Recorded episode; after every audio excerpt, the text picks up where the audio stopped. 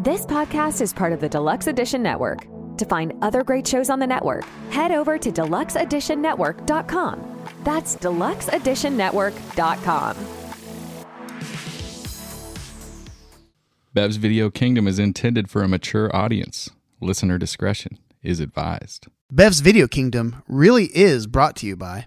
What the fuck? What's up, dude? One of my renters broke the toilet again. That dude takes giant shits. I know what I'm doing tomorrow.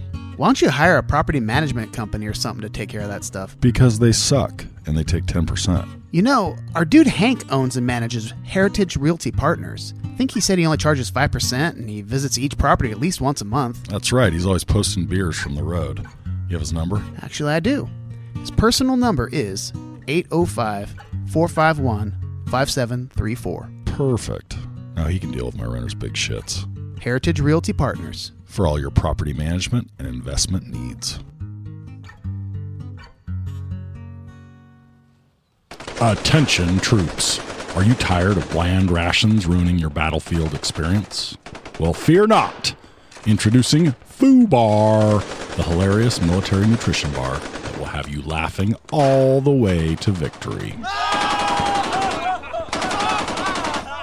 Inspired by the chaos of World War II and armed with a sense of humor, Foo Bar is the secret weapon that will keep your taste buds entertained while keeping you fu- fueled for action. I thought nothing could make me smile in the midst of war, but then I discovered Foo Bar. It's like a party in my mouth. Even in the most intense battles, I'd sneak a bite of Foo Bar and it would instantly lift my spirits.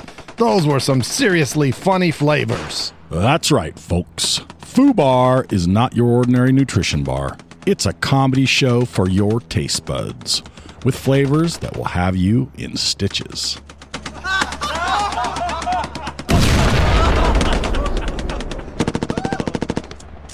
Whether you're dodging bullets or swapping jokes with your comrades, Foo Bar is there to add some much needed laughter to the battlefield.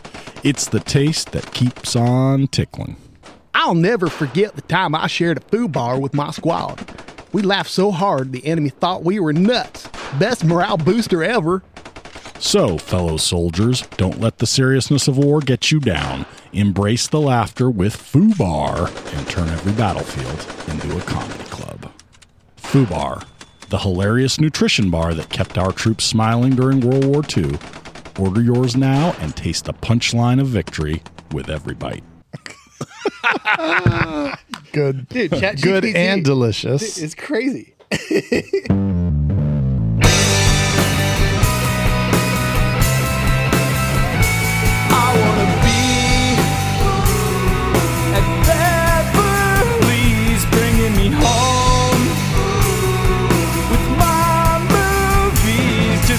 Why.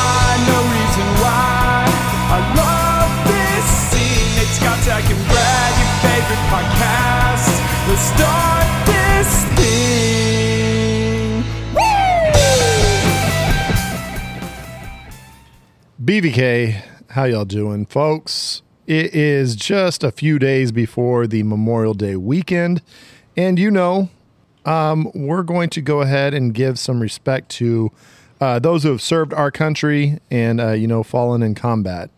Uh, in honor of Memorial Day, we're going to drop the movie Saving Private Ryan, um, one of the most famous war movies of all time. That's what we're going to be talking about this week. And just let me start off with a little alert here that while we might have things to say about this movie, we are in no way or shape or form going to take away from the the uh, sacrifices that the veterans have done in uh, all of the wars that the United States has fought. So, if we are critical of this movie, it is completely about this movie. It's not about the American troops or anything like that, or any of the uh, the things that World War II veterans went through. So, just want to throw that out there so that you understand that this is a a podcast that gets loose and fun. And uh, while we are tackling a very serious movie, um, our criticisms of that movie are specific to that rather than our criticisms of anything going on with uh, what our troops have done in the past. So, does that make sense to you all? It's possible I may have watched the wrong movie because I watched Saving Ryan's Privates. Oh, fuck. Is that. Those troops are having a grand old time. there were definitely some fallen soldiers. There's, there's a lot of bayonet, bayonet sticking in that one. Storming a different kind of beach. Oh boy! Oh boy! See, that's what we're saying. we're gonna play a little loose and fast with That's this, and, and we mean no disrespect to any uh, veterans or, or anybody that's lost anybody in any war. Of course not. So Does that mean I'm not allowed to criticize the, the armed forces at all? Like, am I prohibited? no, we can we can have Are you trying to Real censor? Are you trying to censor my First Amendment rights? Elon Musk. He called me earlier, and he's like, "Dude, just you know, chill." So I'm it." just saying. Oh, God. I'm just saying. I got rights. you know what? And you know what? Paradoxically, they fought and died for my right to criticize them. This is true. That is fact. This is true. All right. right. folks, we are doing the movie Saving Private Ryan.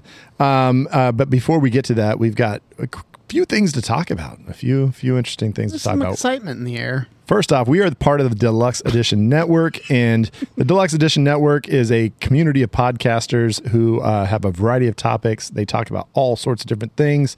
You've got sports, you've got comedy, you've got true crime, you've got uh, just shooting the shit, you've got a lot of drinking going on. And the pods of the month for the Deluxe Edition Network are the Horsing Around podcast, as well as our friends in Oakdale, the Real Drunks. Uh, that is Jake. That is Matt. That is Alyssa. They are great people.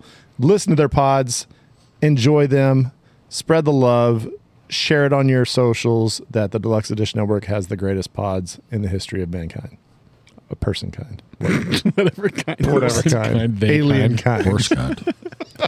Um, so, Aren't aren't you also doing something coming up here, Scotchback? Scotchback, Yeah, I see a little twinkle in your eye. Speaking of Oakdale, California. Scotchy mm, claws. Yeah, your brother's band is going to be playing in Oakdale at Dying Breed on June 24th.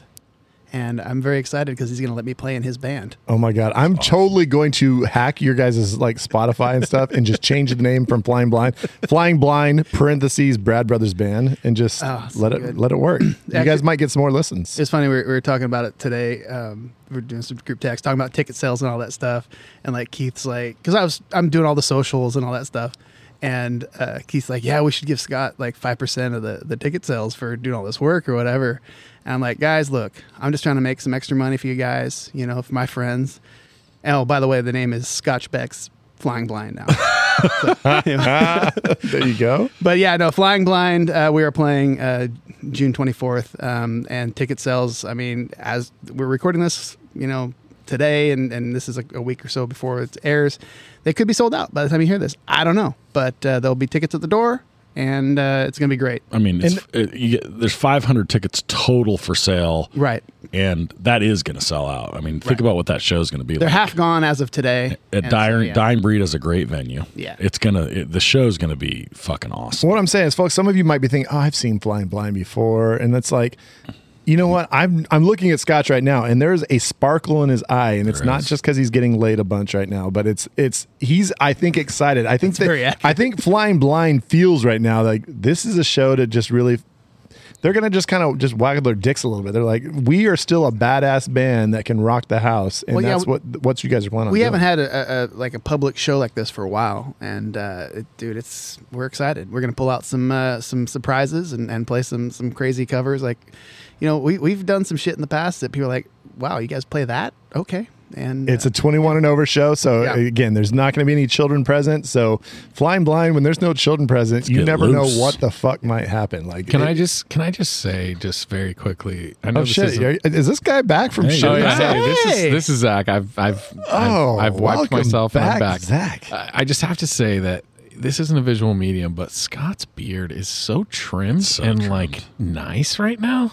It's, It's like- kind of pointy, but not, Not, even too Scotchy pointy. clausy. It's like these guys uh, are fucking looking at me right now. All three of them are staring at me. It's really fucking awkward. It's like I usually call you Scotchy claws, but I'm gonna start calling you Daddy claws. Bro. Oh. That fucking beard is looking tight.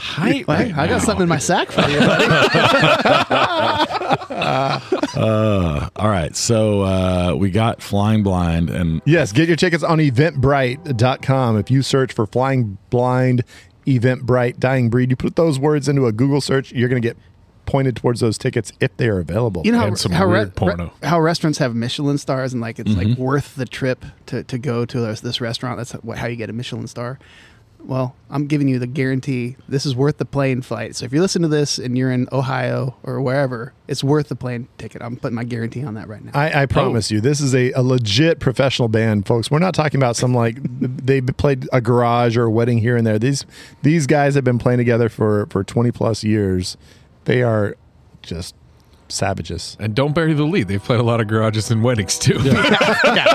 A lot of good garage, little garage rock. Well, so what else do we got going on? Something in August is happening, isn't it, Brad? Speaking of garages, Oh yeah, if you if you like karate in the garage, and I believe you all do, especially if you've been to Last Call Brewing, um, f- uh, the BVK crew is going to be hosting the second annual motherfucking Catalina wine mixer at the State Theater in Modesto.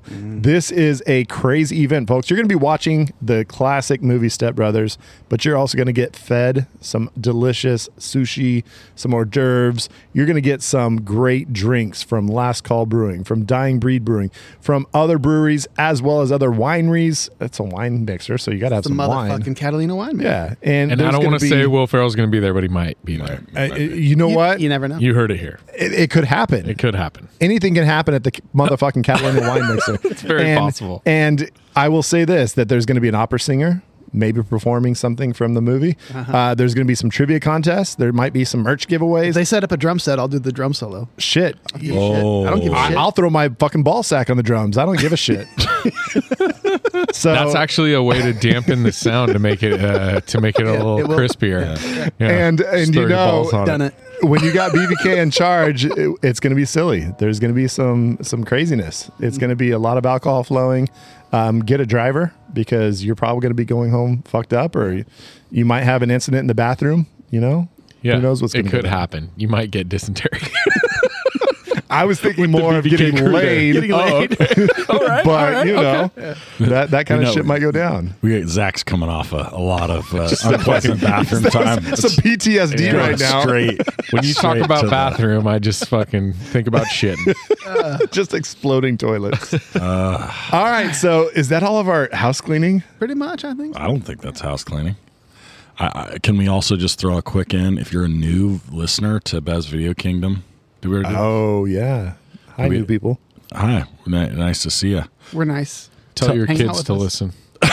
Yeah, see if you can get your elementary school kids hooked like you like you were giving them cigarettes. Bring him Just- to the motherfucking Catalina wine mixer. Let's see what happens. Um, yeah, but if you're new, if you're new, you know, share us on your on your socials. Join us on our socials. Text us to your friends. Don't just tell them. You know, find that little link button, subscribe, put us in your. You know, share the little linky in your little text message. And if you're a young kid out there that's just starting to listen and you haven't seen Saving Private Ryan yet, just search in your Google bar Saving Ryan's Privates, search, and uh, check it out, and then listen to the rest of the podcast because we're going to spoil the shit out of it. so anyway, if you're new listeners, welcome. Uh, go check out our. If you want to know why we're called Bev's Video Kingdom, go check out the little intro ditty that we've got back there somewhere. All our episodes are are kind of evergreens. You know, you pick pick movies you like and you know draft categories you like and go li- go watch them. You know, you don't even have to go in the right order. You can go backwards if you want. Sometimes Yeah. some people like to go in reverse. Definitely. I like to back up to stuff. Like toilets, like toilets. All right. or his backyard, or uh, you know anything, Hey, anywhere Brad. he can spew. Hey Brad, what do you uh, what do we what do we what are we talking about tonight? Um, we're talking about the movie Saving Private Ryan. Oh, Yeah. Um, this is Hanks. We, we talked about we're going to bring the, the Mr. Hanks into this pod because we we had done him no service yet, and being a a uh, being Northern Californians, and the fact that Tom Hanks is a, a true blue Northern Californian. Have I told my sorry. What what do you mean? Where is he from? Yeah, where's he from? He's from. He's from Piedmont. Have I told my story about Tom Hanks yet? Look at that! You just dropped it. Like, what you motherfuckers? No, tell you us. guys didn't know he's Northern Californian? I didn't So- know that. So so quick story. And I oh, may shit. get I may get a tiny tiny bit of the details wrong, but this is the way that I remember it.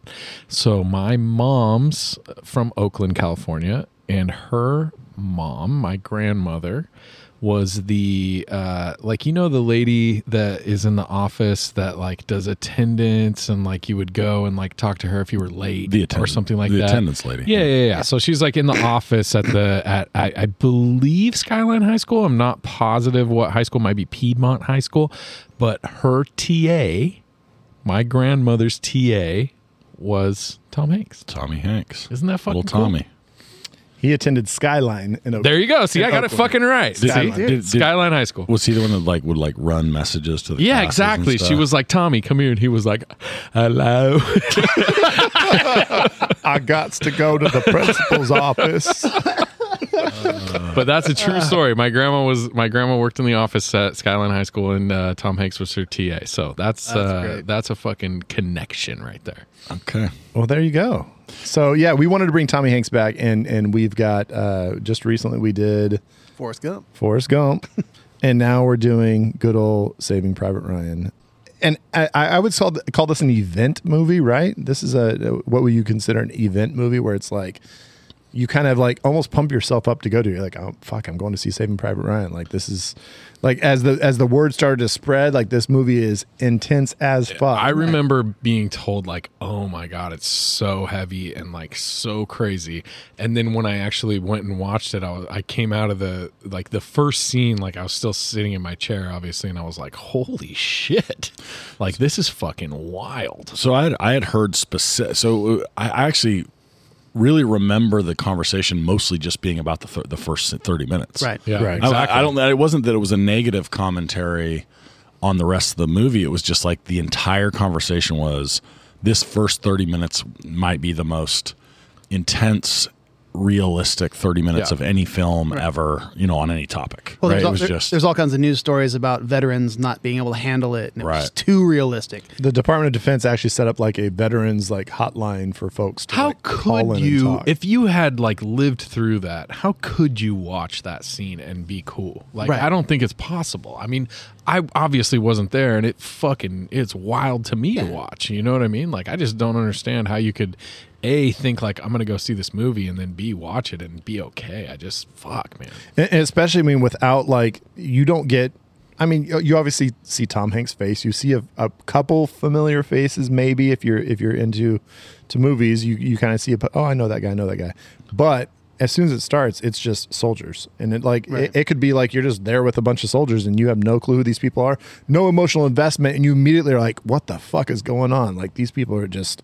Uh, How did anybody even ever do this? Like, When they open that the very first time when they open Yep. that little drawbridge thing down and, like 40 dudes just get killed and you're like mowed down. oh shit Yeah.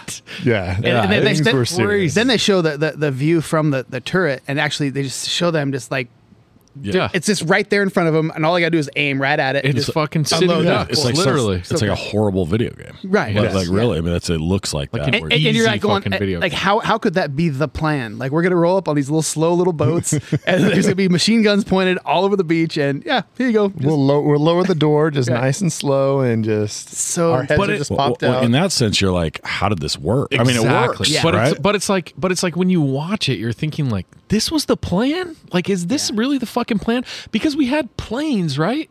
I don't understand. no, they bombarded the beach like crazy. Like, Yeah, th- this they is- did, right? And and and some of it wasn't as successful. Uh, there's certain beaches where people just legitimately walked on. Oh, Um, okay. the, the, the the Normandy invasion was was many multiple locations where Yeah. they were they were landing. Omaha, Utah Beach were the two where it was like the a craziest. Yeah. Right. I Um, mean, but there's many beaches crazy. where they, they basically landed with very little um, um, fighting at all. You know, so so I think they, they did a really good job showing the scope and how big it was, but I, I have a feeling it was a lot bigger as far as like it was just numbers that you, you think like how could they get through there? And there's certain shots where it, it almost looks like oh there's only one boat in that little area. I have Yeah. I think there's probably a lot more um, that they just couldn't show. They had, they still had like 1500 extras or something on this, get out of the water thing. quick i felt Yeah. like i felt like the getting out of the water was the toughest part i mean from there it's like i don't know man it was fucking wild it's a wild ride just the very first scene is a wild ride i was kind of like full disclosure i was doing other stuff sort of while i was watching it but as soon as that like first scene hit like I stopped what I was doing Mm-hmm. and watched it all the way until they cut back and they're doing the where they're sending the letters to the people. Yeah, Like, it's like it's a hard twenty five minutes Man, or whatever it is, thirty brutal. minutes. and it, and it's it's you know it's one of those things where this is where the the movie making tra- the, where, where the where the where the directing and the movie making here really change it, it takes it to a whole whole other level right because you know and you hear right how bloody it was and there are ways you could shoot this scene that would be impactful but it wouldn't be what it is right? Like you could imagine you just you just even even just imagine that that the view the entire scene was 15 or 20 minutes that was mostly from the turret right? I mean that's kind of horrific but if you really think about it that's only horrific because you keep jumping back to the perspective in different perspectives, right? You see the view coming lot of off of, it. You see the view from underwater. Mm-hmm. You see the view of people that are that you know you, you sort of like from laying in the beach, right? So it puts you in the position of having you, you can't avoid the discomfort of imagining yourself in the situation and that's what makes it impactful right it's not the grand it's not the grand loss of life it's not the sort of you know brutality with which the killing is happening it's the just outright dread that you are put your put into of the idea that like everyone is dying around you. And if i'm sitting here looking at this i got i'm thinking in the moment. My odds of making making it here are just effective So not only that, not only are odds like extremely low, but like the the part that is insane to me is the people that continue to push forward and don't just curl up and fucking are like, all right, we're fucked. You know what I mean? Like, it's just yeah how do you how do you what do you do What does insurmountable happen? odds at a couple of times where you're just like, okay, like they're just shooting. You're just sitting there and you're just getting shot, and Right. everyone you know is getting shot all around you. Like, What's your option? Jump back in the ocean and like swim away? I don't know what you do, but like, and you see sort get of some different perspectives you where you see Yeah. like the Tom Hanks and his buddy character, where the, where like they're still trying to push forward and they have a plan, kind of, and they're trying to figure out what's going on, and then you see like Giovanni Ribisi and he's just like, "Fuck, we're fucked," you know what I mean? And like. I, I, I thought they did a good job of kind of showing the way that different people sort of react in that situation, which, you know, I mean, I I say this about the military all the time is that I am so fucking glad that there are people that can do that kind of thing because I'm not fucking one of them. You know what I mean? Like I know like I would just be paralyzed with fear in that type of situation and it's fucking amazing to me and I fucking I will always, you know, give props to the people that do the things that they do for the military, police, all of that shit, firemen, all all of that kind of stuff is just absolutely amazing to me that people would like like uh like uh you know our guests will tell us later like just that that put duty ahead of themselves. You know what i mean? They know that what they're going to do is important and that it has to be done and somebody's got to do it. And that's just fucking insane to me All right, so I gotta, I gotta, moving it back to the bigger movie, Scott. I want to get your take on this, just, just ran, at random, but Okay. I'm curious. As as a you know age appropriate World War II guy. no, I, I, I just want to put you on the spot here and answer this question. Okay. yeah how did you dodge a draft Fucking hate you guys. I don't, I don't think Santa Claus is eligible for a draft. he was he, got- he got exemption for uh, Exemption. taking toys to kids. So, chop off the first thirty minutes. Start the movie when they, you know, like we fade in and like they've just beat, they've just landed and beat the lines of defense, and they've kind of finally hit the camp. Okay. and then the movie just proceeds as the rest of the movie. Right. Is this movie? Does this movie? Where does this movie fall? Right? Because it's, I think you know people think of it as one of the great war movies of all time. Okay. If you take away the first thirty minutes, where does it fall? Like how far does this movie fall? It falls a lot to me.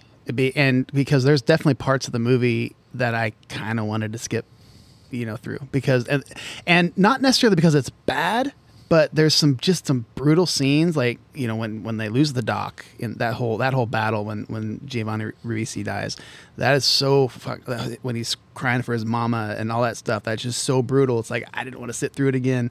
And um, Just in case you're a, a new listener to BVK, just understand we do spoil the fuck out of movies. movies. And Pause we, we don't really say it. that, but yeah, we if you haven't seen this, if you're just like I want to check out Saving Private, Ryan," go watch it. And we always we always say we're, we're going to talk about the movie as if you watched it. So just yeah, understand that. I don't know. It just um, in, in general that it has to have that opening scene. That's what that's what sets the whole scene. It, it and and yeah. But I, think mean, I, so this. Uh, let me. I'll the push last battle definitely But, but I mean, makes in, up for it. but in some ways, right? Like the the opening scene, I don't think sets up the movie, right? In the sense that like it like it does. It's not important that it's not important to the plot, right? It's not important to the rest of the movie. But it is. I mean, that's How the so, whole though? thing. I mean, they lose. Ryan dies. One, They one of okay, lose- okay, dies. but you could you could literally you could easily easily create that plot tension But I think what it- without having to see the scenes. What it does is set the tone of brutality for what's happening, right? And it just, I mean, it But the- really. but the rest of the movie isn't overly brutal. I, I mean, there's some Uh, shit going. There's down. some, but it's not like that's not the defining feature. I, I I just think from from a technical perspective, there's so much that goes on in that first scene that is I think is really iconic and, and Oh, oh, groundbreaking. You sort no, of I get some agree. My- character no, development for Ribisi and for You- the you, fucking. You see Tom the- Hanks, his leadership, Yep. and, and and you know Tom Sizemore is right there, like as his right hand man. Yep. Like like the guy that the sniper Well- guy, you kind of get to see his Barry deal. Pepper, yeah. Okay, so I see. I get. I get all that. I guess. I guess even set setting that aside, right? Like, let's just say Val we- Kilmer talks about family. Let's just. Val Kilmer. Did you say Val Kilmer. I mean, Vin Diesel.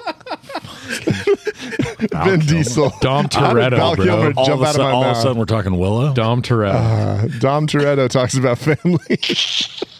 Um, No, I'm, I guess. I, I guess my point is is more. I mean, even, even setting aside the fact that it, so say it's connected. All my my point. Oh, my that'll point is just like. I think people remember Saving Private, Ryan as this great movie. I actually think that if you just take away that first scene or you make it much shorter and much more basic, it's kind of a. mm, it's like okay. So what? um, So Nick, uh, our beloved, you know, previous co-host, and I were recently like sit, standing around chatting about Spielberg, and I think we both kind of like came to the conclusion that neither of us thinks he's that great. Oh, Well, Hot take, but I'm just saying, like we're, and maybe more to the point, neither of us were were like, yeah, his best shit is the serious stuff.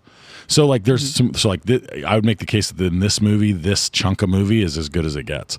There's stuff in Schindler's List that like is as impactful as it gets, but the best stuff sh- that Spielberg does for me are the movies that are a little more fun, right? The Ra- the, the Raiders, uh, or I mean the the Indiana Jones movies, uh, one through three anyway. Um, Catch Me If You Can, Jaws, E.T.. E.T. I'm a big fan of Min- Minority Report. I, I really Minority- like that. Yeah, so like for me, uh, Spielberg, I think is at his best when he doesn't have to be serious. Too serious.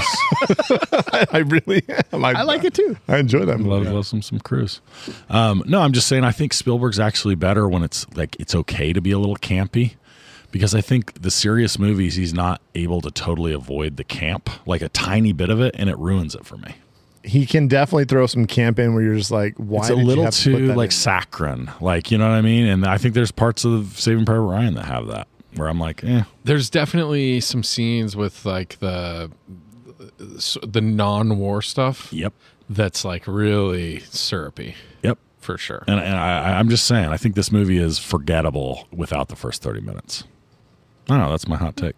Mm-hmm. It's still there's still some great technical stuff though Definitely. even in in outside of that first scene i mean the the tanks coming over the the the like the the mortar holes and stuff when they're like it comes rising over them and just shots like that are just fucking impressive and like i mean to have like the the ability to just sniper scene when barry pepper is trying to kill the the german sniper like i mean just that whole search and like there's just so many little things that I still really like outside of that first scene. I think it's still a, a, a classic of a movie. If we all go back it. to the first time that we saw this, do we all agree that we didn't know that that was Matt Damon? You mean like I was once I you was- saw Matt Damon? I was trying to think guy. about that, and and I, I can't remember if I knew him or not at the time. Like, had because Good Will Hunting had already come had, out. Had just no, come no, out. you, though. you mean you no, mean I'm saying like the the old man at the beginning. Oh, Oh, the, the oh, little oh, switcheroo. You're the saying- switcheroo. yeah, yeah, yeah. You're supposed to think it's Hanks, They right? Like- completely Yeah. are, are trying to make you think unless, unless you're like a psychotic like he does have a little 101st airborne pin on but when his you shirt. watch him, when you watch it now, you're like, oh, it does look like Matt Damon. Oh yeah, oh. It Oh, was like I good can casting. see it. Yeah, No, no, Yeah, that yeah, is yeah. Matt Damon. It is Matt Damon in costume, I believe. Yeah. In in in old man makeup. it's old man makeup. No, that's Scott that- Singh. No, that- that's, that's, That's no, that's Matt Damon. that's an actor. It's, an Matt actor Damon. named Matt Damon. he happens to be named Matt Damon, but it's an old man. right. I swear to God, I thought it was Matt Damon. Yes, but Uh. no, the Tom Hanks. Uh, yeah, they they try to they obviously trick you. They want to like, and I think that's part of like the whole. We can we can start this now. The idea of starting the movie like that. It makes it a little bit more schmaltzy than I think it, it should be. Like I I, I just think you put don't yourself. Like, what year did this I come do out? not Bingo, like the 98. I do not like the whole the, the a whole cemetery scene uh, from the front and the back Hate it. Are just unnecessary. That's such a 1998 thing to do, though. No, it's such a Spielberg thing. I think it's very Nowadays, Spielberg. not, but like, I mean, that's like a Titanic thing to do. It's a, it's a fucking, it's a. There's a lot of movies that kind of had that sort of formula where it was like This movie needs here's to the start Survivor, Omaha I Beach. D Day, June 7, 1940, uh, 1942, and just needs to start right there. I I I'm I couldn't be more on board. I'm sorry, with that take. 1944, not 1942. Yeah. Get it? No, no, straight, it's bro. it's better if you do it like the the, the Tarantino. It's like 42. just Scott. What year change was it when you turned 22? It was what year was it? Fuck off. Uh, so, so I, I guess I I I, I think the I movie, said 7, June 6th. I, I fucked up. That's You're really- awesome. you're really to go, fucking up. Are you a history teacher? You, you would imagine I know something about history. Um, I I mean, know something about beer. I think the point. I mean, I I agree, I agree. There's lots of great things about the movie. I'm just, I, and I don't. I maybe it's sort of still a classic, and maybe it just gets the Spielberg bump, right? Because Spielberg, you know, gets the bump by this time. But I just, I don't know. For I, me, I don't. I don't think this movie is is a classic by any means because Spielberg's name. I, I don't care what director's name's attached to this. Right. It's going to be a classic. I don't think it has anything to do with Spielberg. hard to disagree. except for the fact that Spielberg is amazing with his his creative camera techniques, his creative uh, uh, shooting of the scenes, and and obviously I think I'm sure he's involved in the editing in some way as well, which I think is all amazing. Yeah, I mean, I, I, I, I it's hard to divorce it, but I will say that this time again, as soon as I got past the opening scene and things calmed down, I was much less excited going forward. I was like, okay, I, I was really excited to watch that, and I realized now I'm kind of like, I'm going to get through this. It, there'll be some fun parts, but Well, the first episode's always the best. That's not true at all. it's almost literally the opposite of what's true. All right, should we get? Uh, well, we're not going to call Steven over because Nate's insulted him too much, and Steven just walked out. Oh, bro, so- we haven't even talked about Bridge of Spies yet. Goddamn Spielberg was supposed to be here. He was walking up and he heard Nate talking and he just walked away. So Yeah. um, you guys are going to have to settle for uh, our friend Lieutenant Dan. So he's going to come on in just a second. Pull up a chair and grab yourself a drink. Hypothesize what directors think. Maybe sometimes get a guess that makes us look good. Let's drink, laugh, and pretend we know what we're doing. Drinking with the director brought to you by Last Call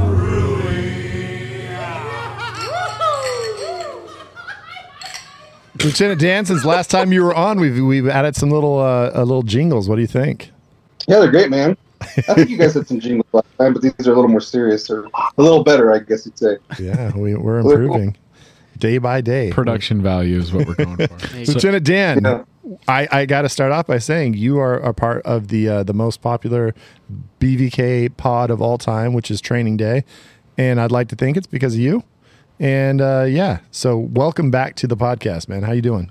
Good, thank you. I, that's still the most popular viewed, huh? It's it's right there with our our first episode and Training Day. Like go back and forth for the sort of the title, but yeah, Training Day. eh, people love it. You know, It's either you or Denzel, one or the it's other. It's hard to say. um, and so, so one of the reasons we have Lieutenant Dan on, we're, we're having him on this time and why we had him on last time is not only is Dan's Dan and, and Brad and I have been we, friends since what preschool Like, like three years old. Yeah. yeah, so we went to preschool together, um, and uh, and Dan had had a couple of different ex- life experiences that we didn't. So, right out of high school, or a f- couple years out of high school, uh, he went into the military. I feel like you always like that. That was a foregone conclusion. Like you were like, I'm at some point you were going to go in the military, right? Oh yeah, I, I mean, I, I think it was probably never any doubt for me. I always wanted to. I saw Starship Troopers and went, that's where I'm- Uh, and, And, and and you wanted to be a uh, you wanted to be a marine, correct? But there was a, a unfortunate incident with your I- arm. I went in when I was 19 because I tried to go into the Marines. Took for almost a year. I tried to get into the Marines, and my dad had been in the Marines, so that was really the connection for that one. But I had broken both of my arms when I was a kid, so neither one goes straight all the way, which doesn't hinder me in any way, but just didn't go all the way straight. And uh, so I went through the whole process where you kind of like challenge it to get in. Um, and at the end, I couldn't get into the Marines, and I and then I applied for the Army, who actually is usually a little more picky, but then it's always politics too, so it depends on the recruitment, you know, like how many people are getting in that year and how um, down are they. And luckily for me, it was a down year. They weren't taking anybody, so they said, all right, we'll take anybody that's breathing now. And so I got in. Oh, oh Holy crooked, arm, shit. oh, crooked arm Dan gets in. hang on, hang on, Dan. I'm I'm confused. I thought that it was just like as long as you pass the physical test, like you can be in the. It, are they really? Are they picky about that sort of thing? I don't. I don't know this how this works. Oh no, you go to a, I think it's called MEPS, and I can't remember exactly, but you literally, so you go in with 20, 40 other dudes. Nate, you'll like this part. You get butt naked, strip down butt naked. uh, I do like to be naked. Especially with forty other dudes. Nate's excited right now. Yeah, I mean, I you know it doesn't really matter who's there. To be honest, I'll just I'll drop trout pretty much anytime anyone asks. And they do that. I mean, you stop. They they check for hemorrhoids. So you you all stand in line. You bend over and spread them. I guess And I'm. I remember at night, what the hell are they doing? But they're checking for hemorrhoids. Um, and they have you do all these exercises where they watch your body, and they're looking for any kind of discrepancy or anything that old injury or anything like that. And yeah, sure enough, I mean, I passed fine because it's fully healed. And uh, but they're like, hey, straighten your elbows. And I was like, that's straight as they go. I'm good though. And they're like, no, you got to straighten that. And I said, that's straight as it goes. It's the push up uh, form. So that's what they were upset about is the push up form. Like you couldn't go. They're like, why is this guy being lazy? But you're like, fuck, I can't go any further. Dude, my you know what? It actually, for me, I think it helped very much because I couldn't go. You know, people can lock your arms and it's a resting position, so you fully extend and you lock your elbows and you're resting. I can't lock my fucking elbows. So when I go to the resting position, I'm still exerting myself. so I actually think it helped. me. I was I was the best push-up guy in the United States Army at the end because I never got tired anymore after I could do uh, I could rest. But um, no, so yeah, they check you out pretty thoroughly, and then you go from there um, to the next stage of it. But no, it's not. You don't just pass the physical; they really, really examine you pretty thoroughly. That's crazy. So they're telling guys, they're like, "Sorry, bud, hemorrhoids, you're out." That's fucking Yep. insane. I had no idea. Dude, so so my my dad was a marine, and there's a story he always used to tell about that same thing, where they'd line them up in there and they'd fucking go over there and they'd drop their trowel, whatever, and they would be checking for the hemorrhoids. And I guess there's there he's standing in line, and this one guy's getting checked out, and one of the guys looks and goes. Holy shit! He starts calling guys over. He's like, "Dude, you guys gotta, you gotta see this shit." And the guy was like, beat red. He's like so fucking pissed, but he's calling all these other guys over to look at this guy's giant hemorrhoids in his ass. Oh Lord. and they're just like clowning him in front of everybody. And so poor guy is just Jesus, dude. Well, well, Dan, and then uh, you know, after Nate and I sent some letters to the army about like your exploits in high school and, and all the shit that you uh, used to get into, they're like, we need this guy on the tank, right? So you got into in, into the tanks, right? Yeah, it was well. It was called a Bradley. Mine was called a linebacker. I got to talk about my tank because I loved it. You have a when you're in tanks or something like that, you have a very serious love affair with your with your vehicle. I mean, there was a motto where I was in where it was death before dismount. You're not getting off that thing, no matter what. I mean, you do. You sleep on it. You eat in it. Um, there. When you, I was only in for three years, but your first six months is training, and then for two and a half years after that, I was on that tank every single day. Um, if you weren't in the field somewhere, which you're in the field a lot, you wake up at 5:30, you go do some PT, and then you're on your tank, and you're practicing with it, you're driving with it. I mean, you shit off of it. You tie a rope to the side. You literally, for when there's simulated minefields, you know, you have a rope to the side and you prop, you prop your feet up and you hang on and you shit off the side of the tank. The to tank is check to check for mines, like to see if, well, it's supposed to be that you can't get off the vehicle You can't, you can't go walk off into Oh, the I get it, forest and go it, poop because yeah. you might blow up. um, or even if you're like they do what's called NTC training, where there's uh, it's they're a lot of fun. They're simulated wars, you know, for the whole side, and you're stuck in the middle of somewhere, and you're not allowed to leave the tank because you never know when the engagement is going to start. So you just shit off the side of the tank. And uh, yeah, no, I was, I was on a Bradley linebacker. It was I think 36 tons, fully loaded at a 25 millimeter um, chain gun, and then it had Stinger missiles, which was air defense missiles on the side. Didn't you break your hip I was gonna say we we, hanging off of a tank? we can cut this, but you've also No, been on the outside of the tank, correct? Yeah, yeah. I broke my hip when I was.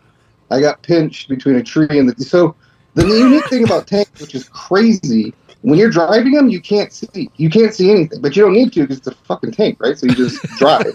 but what you start off as a driver, and when you're in the driver's seat, you cannot see almost anything. With the hatch closed and you hunkered down in, it has these where they're called portholes, and it's just a mirror that you look through it, and then it kind of goes up, and you can barely see, but nobody even bothers because this vision is so bad.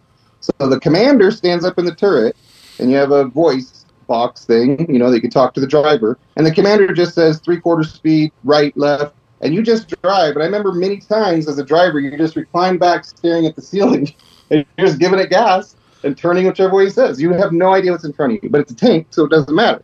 Um, but anyway, especially on the Bradley, the driver sits to the far left, can't see anything even with the hatch open to the right. And I was standing in front of the tank, and this brand new dumbass driver, I was trying to guide him forward. And when you can't see the operator anymore, you're supposed to stop so you don't run him over. Well, he didn't stop, and he pinched me between the uh, the tree and the. It was in Georgia, so they were small trees. They're really tall, but they're skinny, and uh, it dislocated and cracked my cracked my backside of my hip. The nuts part is, so once the tree finally got pushed down and I was free, um, I jumped on the front of the tank, ran up into the turret, jumped in there, and put my helmet on and started yelling at him, and uh, you know, saying, "You fucking idiot! You almost killed me!" And then, like 20 seconds later, I was like, "Man, this really hurts." And then about 40 seconds after that, I was on the ground dying. Let, let me ask you Um, this question though, Dan. Following that, how long did it take you to go to the uh, go go seek medical attention? Sounds like well, a I loaded got, I got, I got, I flew out of there. I did get flown out almost immediately, but they X-rayed the wrong fucking side, so they sent me home with ibuprofen. they were like, "This guy's And- fine. There's no problems here." Ibuprofen. And the next day, I was in so much pain that uh, uh, I think I I pissed myself. I know I pissed myself because I couldn't get out of bed. Um, and yeah, I think my wife came home and called an ambulance eventually, and then I went in.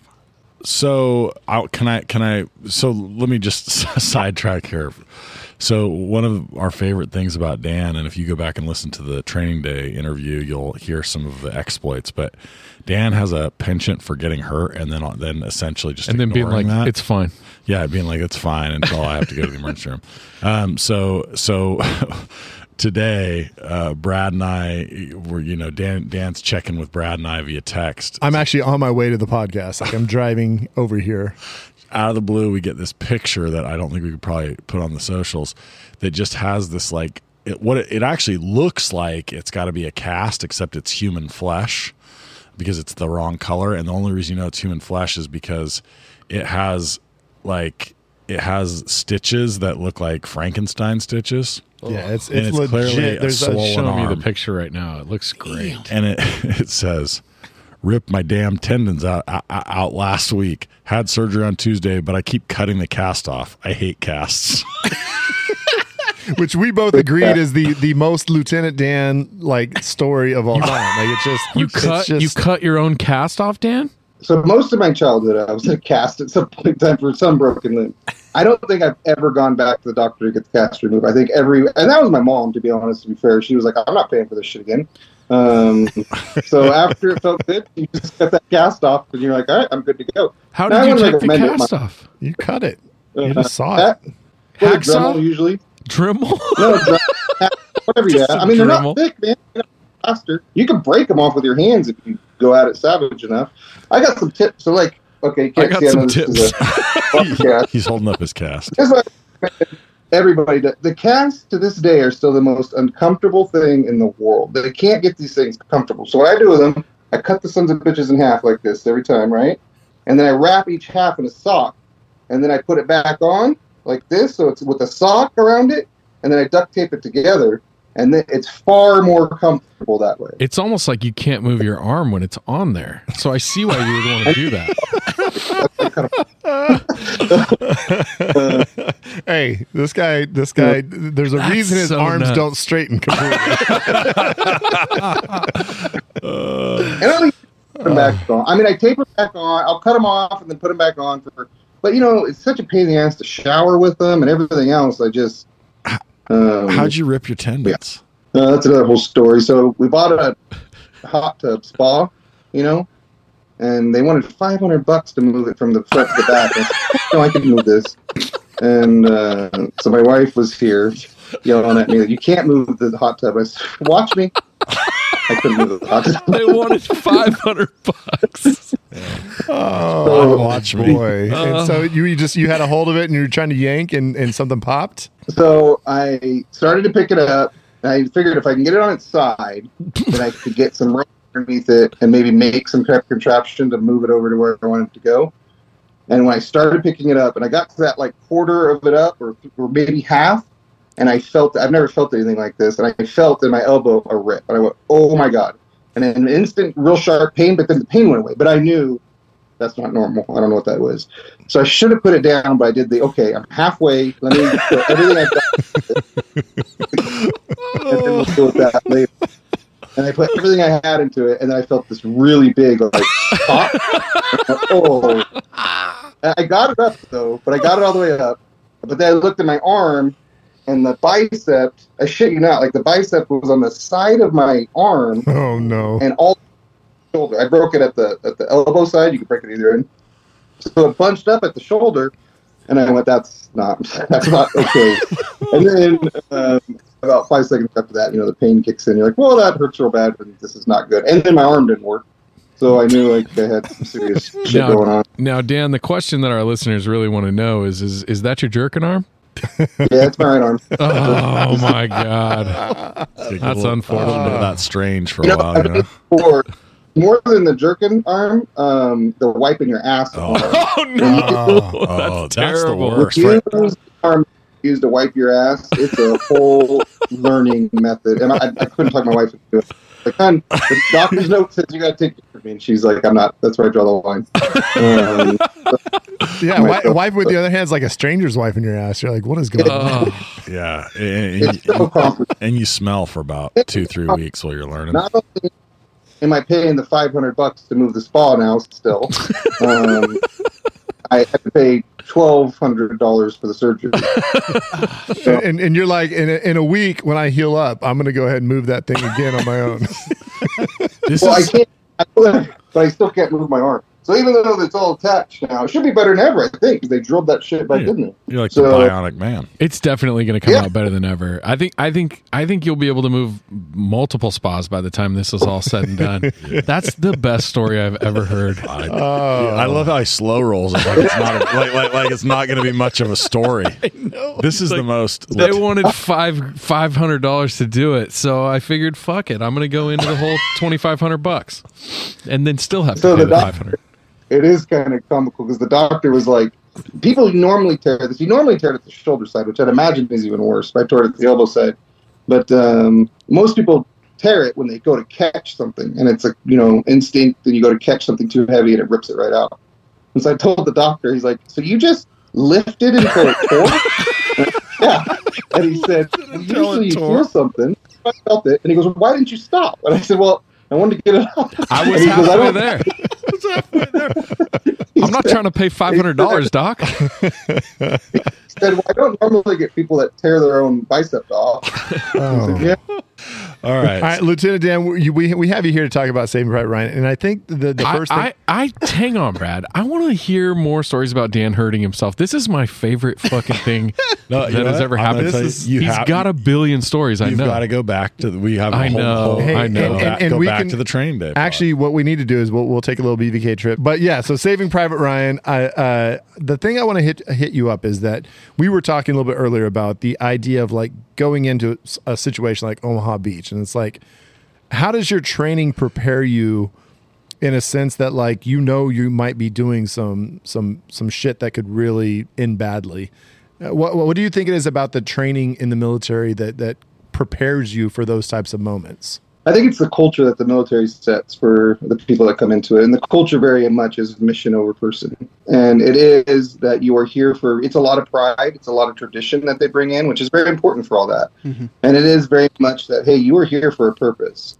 And you might not even know what that purpose is. That was, you know, um, D Day was what, Operation Overlord, I think it was called Operate- yeah. The vast majority of those soldiers that died that day didn't even know what they were doing. They just knew that this is something their country needed them to do to end a war for some tyrants, and this was a small piece of the puzzle. They didn't even know what the hell the game plan was. They just knew that this was their orders and this was their mission. And so I think a lot of it is, you know, some people say it's it's brainwashing, and I don't think it's that at all. It's just a cultural idea that hey, you have to understand that you are how do I explain it? You know, in today's culture, it's very important that everybody is somebody important, right? Everybody's the primary character, right, in their own story, right? And the military is very different. The military is, hey, I hate to say it, but you're not the primary character. You're a tiny cog in a big machine, and you need to do your piece, or that whole machine starts to break down. And if you don't do your piece, then the next piece breaks next to you, and the next piece breaks next to you.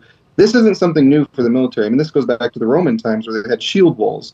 If the person next to you didn't hold his ground, then the shield started to break, or the wall started to break, and your life was in danger. And the military, I think, understands that more than just about anybody else. Um, you know, I gravitated from there to law enforcement because it's kind of similar along that way. But um, it is very much the you are here to make sure that everybody else is protected as much as possible, and you're doing a mission that even if you don't understand what it is, you have faith that it's going to um, be used for the, the right cause. I mean, World War II is an iconic example of uh, it was a right cause. You know, we didn't know maybe what the what the end game was for everything, but we knew we were there, going there to do something good. I, we I- knew we were on the so- right side. I think it's interesting Yeah. because I don't think Saving Private Ryan ever really hits that that hard that it's like, hey, we're doing this for America. Like this is the right, co- like we're we're we're trying to uh, stomp down fascism. Like I don't think you ever really get that vibe. Like that's why I'm I'm always questioning: is it is it more like a loyalty to the the the men that you're around that you've trained with, and it's like we are here to protect each other because we've we've created this bond, or is it like I'm an American and I'm supporting America and I'm doing like my, my part. Like I, I think Saving Private Ryan doesn't really kind of choose the right direction there. I think they kind of more seem like it's like like Band of Brothers type thing, which I know is kind of an offshoot of, of Saving Private Ryan a little bit later, but I, I, I don't know. Like do the band of brothers thing approach where it is you're here for your brothers and sisters even if you don't understand what it is. But i do think they touch on it in a couple subtle ways. There's one part where they're walking through um, i think it's uh, soon before the medic dies in that terrible scene you were talking about scott That is a terrible scene to watch. Mhm. but they're walking through kind of the plains and they're all grumbling and complaining and they ask the captain tom hanks um, like what would you do if you were talking to the generals right now? And remember what he said? He's like i'd tell them they're doing a great job like sarcastically and uh, but his point was that was a great moment of leadership. He shut them all down. You know, Yeah. they were he didn't against them or for them, but what he was saying is is basically what I'm saying. We're here to do a mission. It doesn't matter Right. what we know or don't know. Um, and it's really subtle in the movie, I thought. But I Yeah. look when I watched it again, I've watched it several times. Then I think I kind of interpret what the director was trying to do there. He was trying to show that hey, no, they understand that they're here for a very important purpose. And even though they're grumbling, because there's 19, 20 year old soldiers and they're all going to grumble, they know. And their leader definitely knows. And even he, Tom Hanks, the captain, he's got no clue what the grand scheme is, but he knows he's a very important piece in this big machine that has to um, finish this. So, no, there wasn't a whole lot of like, hoorah America in the movie. I don't think, and I don't know that that when I was in, there wasn't a whole lot of that um, until you get to some of the more traditional, like the balls and that kind of thing. But um, it is more for you know you're there for your track, you're there for the individuals that you're spending every day for 12 hours a day crammed in a tiny machine with. Uh, but also there is the very thorough and, and full knowledge of this is why we're here. You know, we know why we're here. And it is such a strong culture that if people come into that group with not that mind, it's almost unspoken, you know, and if people come into that group with not that mantra in mind, then they're kind of chased out. You know, that's not what somebody in the military wants. And you know at any given time that you could be deployed, and um, you don't want to be stuck next to somebody that's has doubts of why they're there Right. when you do get deployed. Right. And that's why drafts too, I think, are dangerous. I mean, we saw that in Vietnam Here, I'm not saying draftees weren't that many times; most of them were, but sometimes if you're forced into it, you know, as a draft as opposed to a volunteer um, service, you're going to get some people that are are not of that culture or mindset, and that is going to damage it. Well, and, and I think the the exposure we have now to the realities of war, I think, is a little bit different. Um, whether we've seen Mhm. it like video, I mean, obviously, uh, Vietnam War was the kind of the first to really kind of have some televised, like like they were talking about the risks and like it was more like it was less glorified for sure. And then nowadays, I mean, when we see like things that have gone on in Afghanistan and Iraq, and it's like there's visuals of it, and it's it's like a little bit more in your face it definitely makes it easier for for folks to question of like what the fuck are we doing here because our, our last few wars have all been kind of like a little bit what did we really accomplish like world war ii it was very much like we knew what we were doing Well, we were attacked by by the Japanese first. i mean we, know, we were and- involved in the war prior to that right. not officially but i mean we but that was that was a good motivation is we were actually attacked you know Yeah. so they're like okay well we have we, we've been we've been poked by you know they poked the bear we're gonna go fight. And then obviously the the german part like that was something that i think you learned in band of brothers was they didn't really know about the concentration camps. They knew about the persecution but they didn't know the level you know like how bad it was until they really got in and so there wasn't really that motivation going on but they definitely knew that there was some bad shit going on over one one of the camps that they that they the United States secured immediately after like they saw what was going on in the camp they Mm-hmm. immediately started shooting all the officials that were like in charge of that camp just started lining them up and blasting them it was like they just were like what the fuck was going on Good. here kind of crazy So You know, first 20 minutes of the movie, um, Brad, you would know this for sure, and you're going to have more details on it that I will too, actually, probably, I'm sure. But as bloody and bad as that was, which many of the beaches were terrible, I think there was three of the six that were real bad. Um, they were planning another operation to invade Japan, and they were expecting casualties to be 10 times higher than Right. what was on those beaches. Um, so when they, you know, you always hear a lot of people that when we dropped the the A bombs, little boy and big boy, how bad it was, and it was terrible. We were looking at casualty rates that would have just made D-Day look like child's play almost, and they were anticipating it. They knew that we were going to have massive casualty waves. But anytime you take a beachhead, um, which is usually a job of Marines, and this one use the Army on Overlord, which um, that's because the Army is the biggest, but uh, anytime you're invading a beachhead is the scariest operation for any military personnel. They know it's going to be massive casualties. yeah yeah it, it- it- i mean iwo jima okinawa i mean all those it was it was crazy what was going on there compared to what what even i'm not saying it makes omaha beach or utah beach look look bad i mean like like child's play but i mean what happened in in in the the pacific campaign was just brutal brutal wild fighting like just craziness.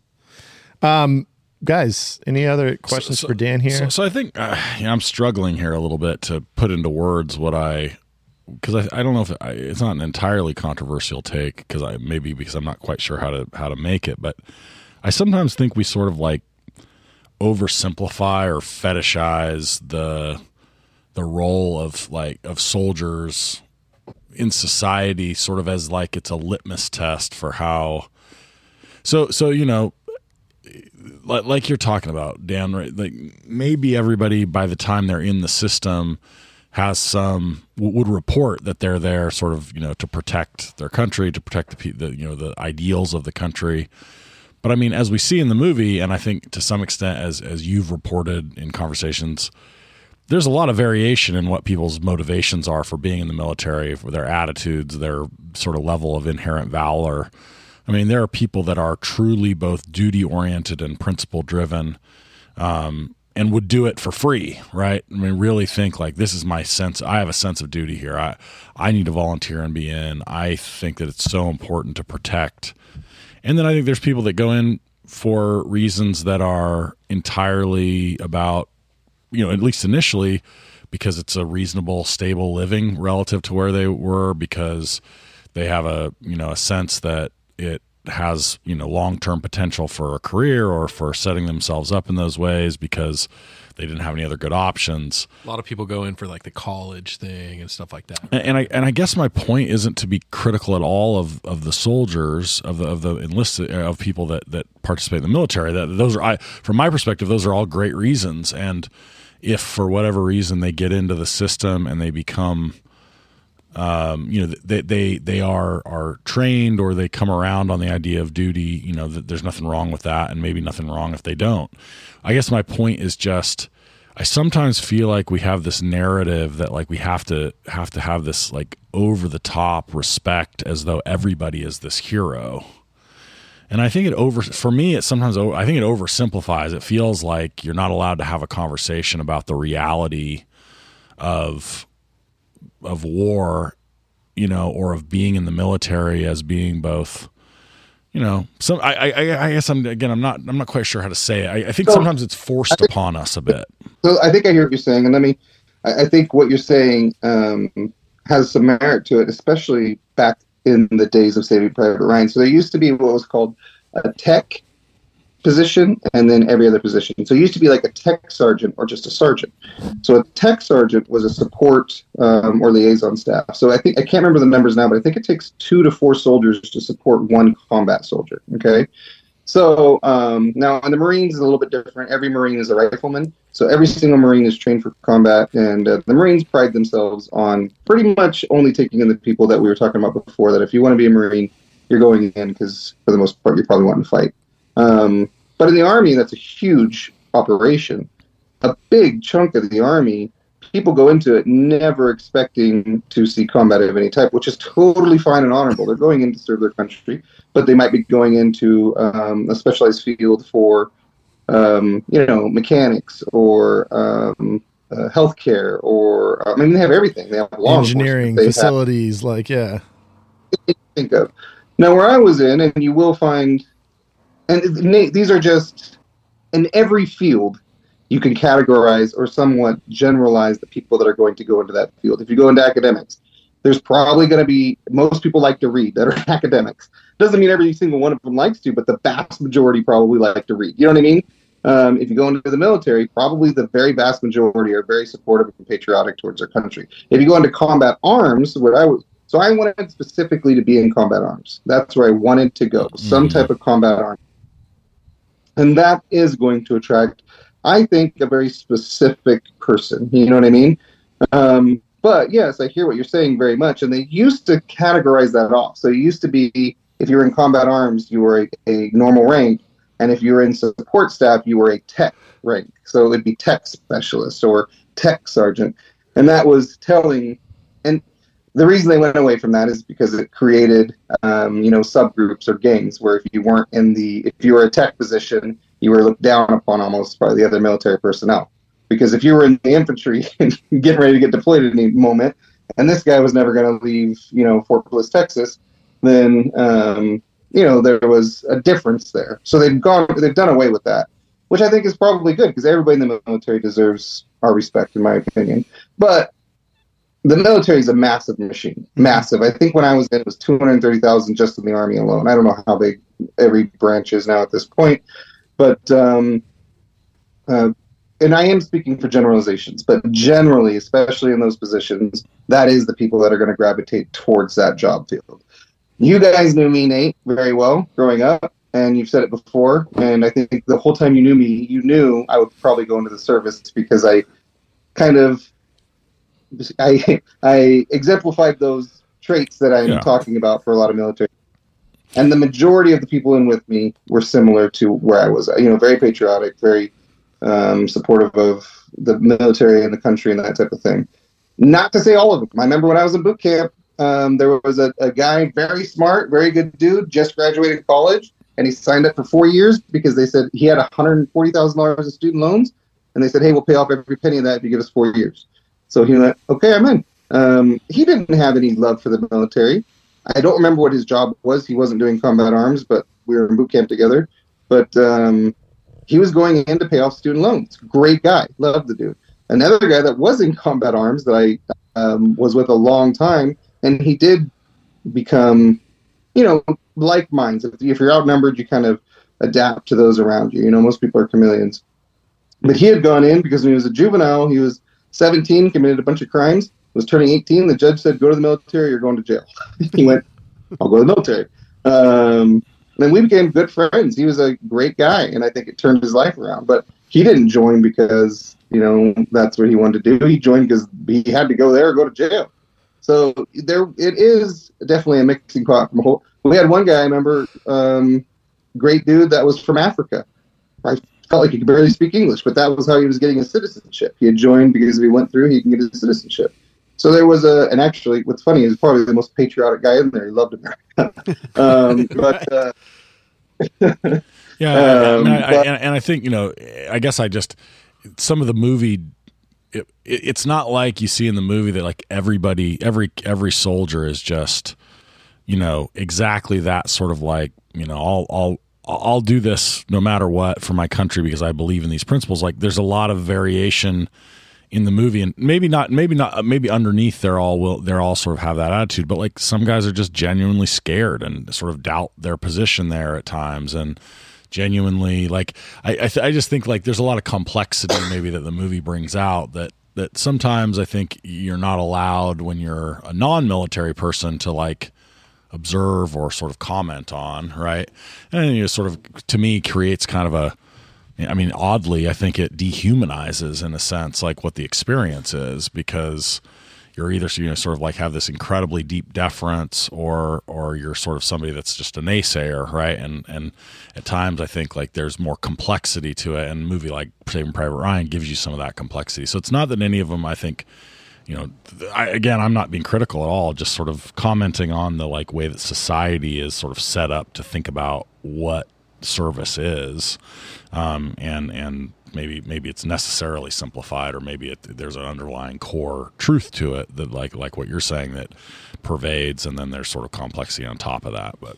Crazy crazy for me No, to think about from World War II is is the idea of there were interned Japanese Americans who signed up to fight for the um, for the United States. It's like you've your whole family's been put in in basically prison camps, and you're now going to say, actually, I'm going to go fight for this country that has now imprisoned me, and and and that was kind of like their way to say, fuck you, kind of like not fuck you to the United States, but just like, hey, I'm worthy of this country, and like they almost felt like they had to earn their right, which I mean, it's kind of terrible to think about now, but the fact that there was plenty of Japanese Americans who signed up to fight and uh, they weren't getting sent to the Pacific to fight, but they were. I mean, they went and fought bravely in, in Europe and in in in, uh, in Africa, and it was just kind of wild. Yeah, I, that, that is nuts. You know, Saving Private Ryan too. Jumping back to, but that is totally nuts. Actually, Brad, the the fact that we did that and that um, so many of those Japanese Americans still stayed patriotic to the country too is even insane to me. Yeah, Um, going to Saving Private Ryan, I think an example of kind of what you're talking about, Nate, is when they when they basically against his will um, uh, Up- pull in the, the Upham, scholar. yeah, Upham, the the translator. Yeah, and I remember watching it with my mom once or twice, and I remember watching it with my wife. I don't know if she's seen the whole thing. I don't know if my wife ever has seen a whole movie. She doesn't can't watch sit through the whole thing. But uh, um, or my daughter. I watched it with my daughter. Made her watch sit through the whole thing. But uh, at the end, when that terrible scene when his buddy's getting stabbed and he can't do anything about it, Right. and uh, you know most people are like, "What a coward! What a piece of shit!" I don't feel that way at all. You know, he he didn't want to be in combat arms. He couldn't. He knew that this is something that he couldn't do, and they basically dragged him in against his will. And when he got there, it wasn't that he didn't love this guy on the ground. He just that was not in him to do what was being asked for him in that moment. And uh, I think it kind of goes what you're saying, like not everybody in there is doing the exact same job. It doesn't mean they don't deserve our respect for going in. I don't think. I don't think that's what you're saying at all. But it is a job filled with very many different professions. And I'll also say it is weird that when you're in, nobody's sitting there going, "We love America." It just doesn't happen at all. It's. I think the reason why, in my mind, is it's almost like, for the most part, once you get there, it's like, all right, we can move past that. Everybody hears, we all agree on that part. Let's just move to the next thing that we're going to complain about because it is it is a very common mantra, especially in the combat arm. I mean, who else is going to do that? You know, you might have your psychopaths every now and then are doing it for whatever reason, but for the most part, most people that go into that profession are doing it for a very specific reason. Well, that and that I think it's easy to to to distinguish the psychopaths from like the regular people. Like I know my my great uncle, World War II vet in Pacific, and he was a machine gunner, and he probably killed a lot of Japanese. But he didn't come home and be like, "Oh yeah, I killed it." Like he he was never. It was not anything he ever talked about. It was like it. Somebody finally kind of got out a little bit of the details from him, but he wasn't ever going to be the type that's like out there trying to brag or like was happy with what he had to do. I mean, I think he just realized that this is what I had to do. This is what my job was, and we don't need to talk about it. And I'm not going to, by any means, ever brag about it. Like, oh, I killed so many. Like that. That's just that's a psychopath. And and there might be a few of those in the military, but typically, if somebody does see that heavy combat like that, they're going to be not running home to go tell everybody about it. They're just like, that's some shit I went through.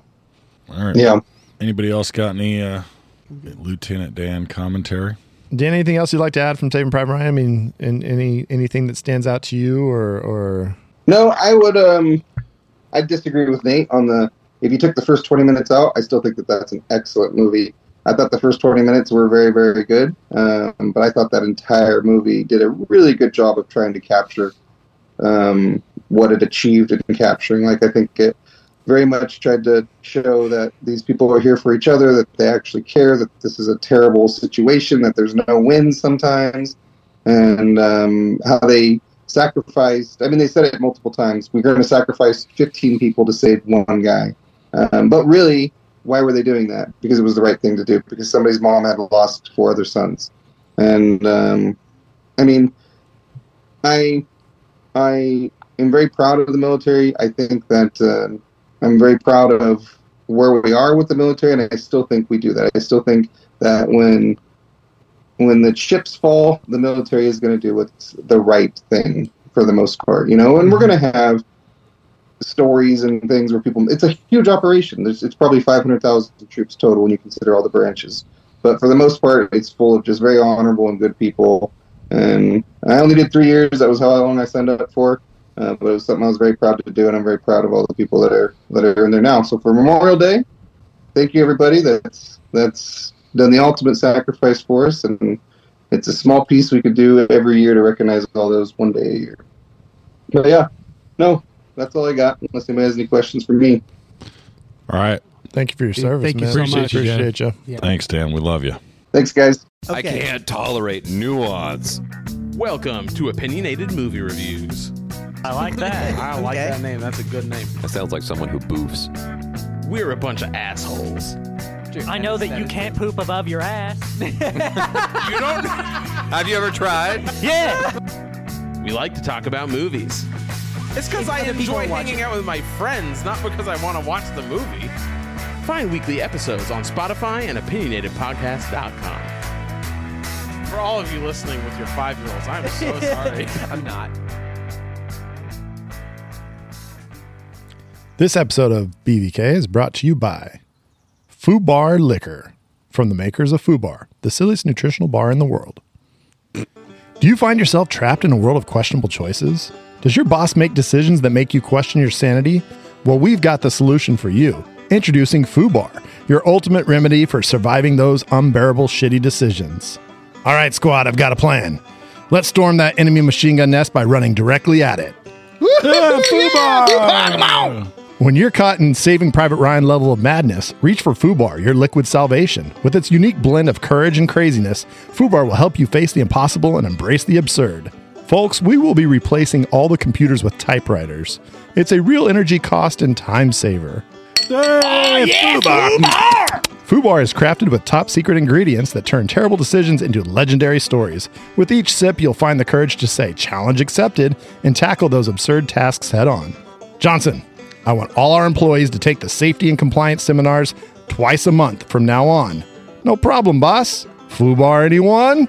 Hey, another round of Fubar for me. So the next time your boss or military higher ups take you on a roller coaster of questionable choices, remember, grab a bottle of Fubar and turn those what the fuck moments into what a wild ride memories.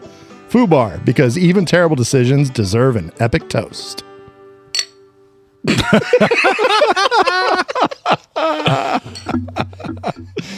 Uh, Is it a one night stand or do you hit it with a shovel or take it home to mom and dad? It's like fuck, marry or kill. It's Shag Snack Body Bag. oh boy, we could have gone a thousand ways. Oh, Or- yeah. There was a lot. I, I was, I, yeah. Or do you stab him with the dagger? that was exactly where I went with it, but, but I couldn't figure out how to say it right. That's good. All right, so it is Shag Snag Body Bag time, and uh, uh, we are going to talk about what we've shagged from this uh, horrifically violent but also pretty poignant movie. Zach, what are you shagging here, man? I'm gonna say it because you called on me first, and uh, I'm sure that it's gonna get talked about, and we've already talked about it kind of ad nauseum. But I'm gonna go with the first 20 minutes of this movie, the the D-Day or the uh, Omaha Beach, right? The Omaha Beach scene is uh, sort of, you know, I've seen this movie a couple times, and it's the scene that every time that I'm thinking about when I think of this movie. It's uh, it's iconic. It's brutal. It's really cool and uh, well shot, and I dig it. I'm gonna I'm gonna uh, uh, pretty much piggyback on you because my shag is the crazy cam uh, camera and editing techniques, and it's mainly in that first scene. Um, there's so many things that happen in that first scene. Um, the camera going in and out of the water, and this is, I mean, I would say the ultimate theater movie.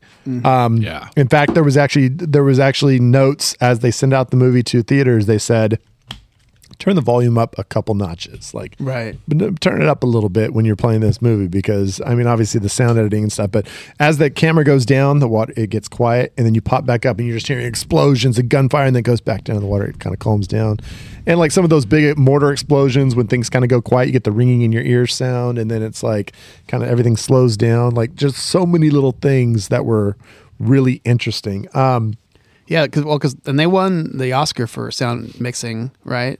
And and and was edit no cinematography and sound mixing, and then director. They won those three, but then they did not win the best picture. And this was the year Shakespeare in Love. Oh God. and and and the maybe the worst thing about this movie, the most d- depressing thing is that it was because Harvey Weinstein like basically campaigned his ass off to make Shakespeare in Love the Oh best my picture. gosh. It's so insane. How many people have watched Shakespeare in Love in the last twenty years? I've never watched it. It's not bad. Eh.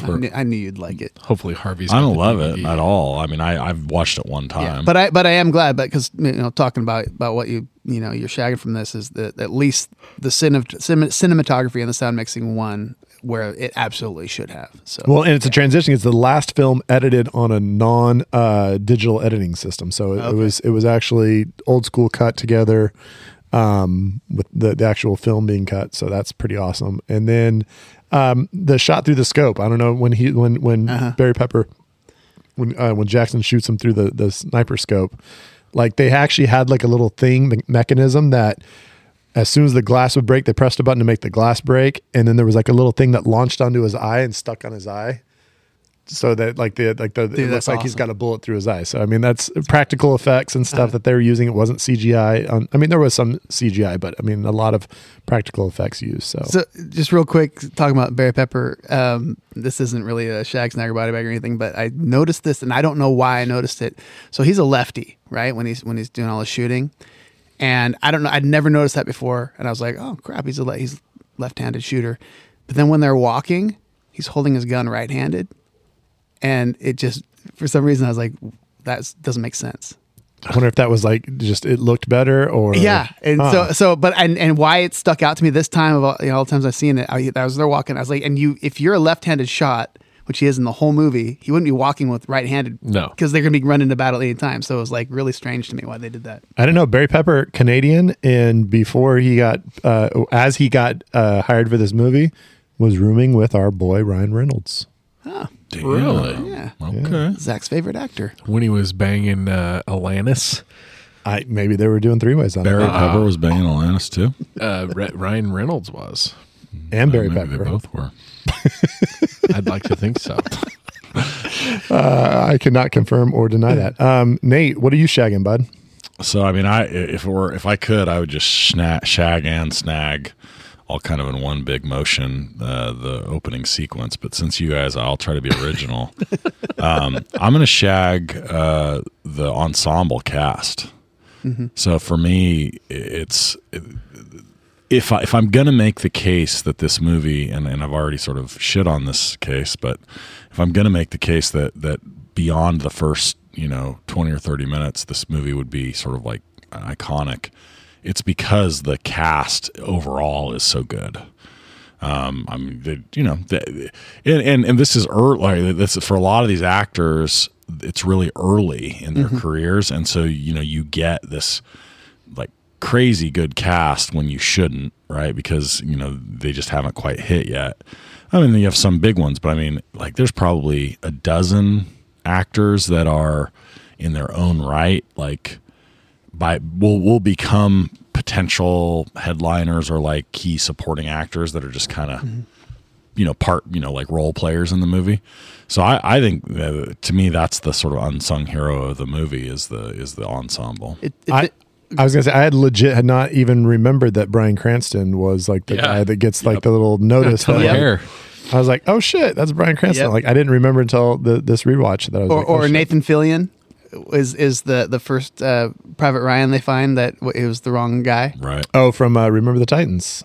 No, no, No, no, no, no. no. That's, that's the deaf guy. That's, the guy who's deaf got guy. the. He's Can't got hear. the. Uh, Nathan Fillion. i- He was in um, uh, Serenity and and uh, if you guys like science fiction or whatever. Um, Fire, Firefly. No, nobody. are you saying words that it means something Nathan Fillion. Anyway, I couldn't. bel- I, I didn't realize that was Oh, him. Nathan Fillion, our boy. You would know him if you saw him. Ah, I do know exactly. What you're No, about. but um, Philly on. I think- I remember the I first, I the first he- Brian Ryan, the one who's Wasn't like, he in "Uh, Felicity? maybe He's in maybe Fel- they got it wrong, and my, Yeah. my brothers are they're the still ones. in grade school. he's in Felicity, isn't he? He might have been. He had a couple TV shows. Doesn't fucking matter. Anyway, He's gonna be on the pod next week. Serenity, bro.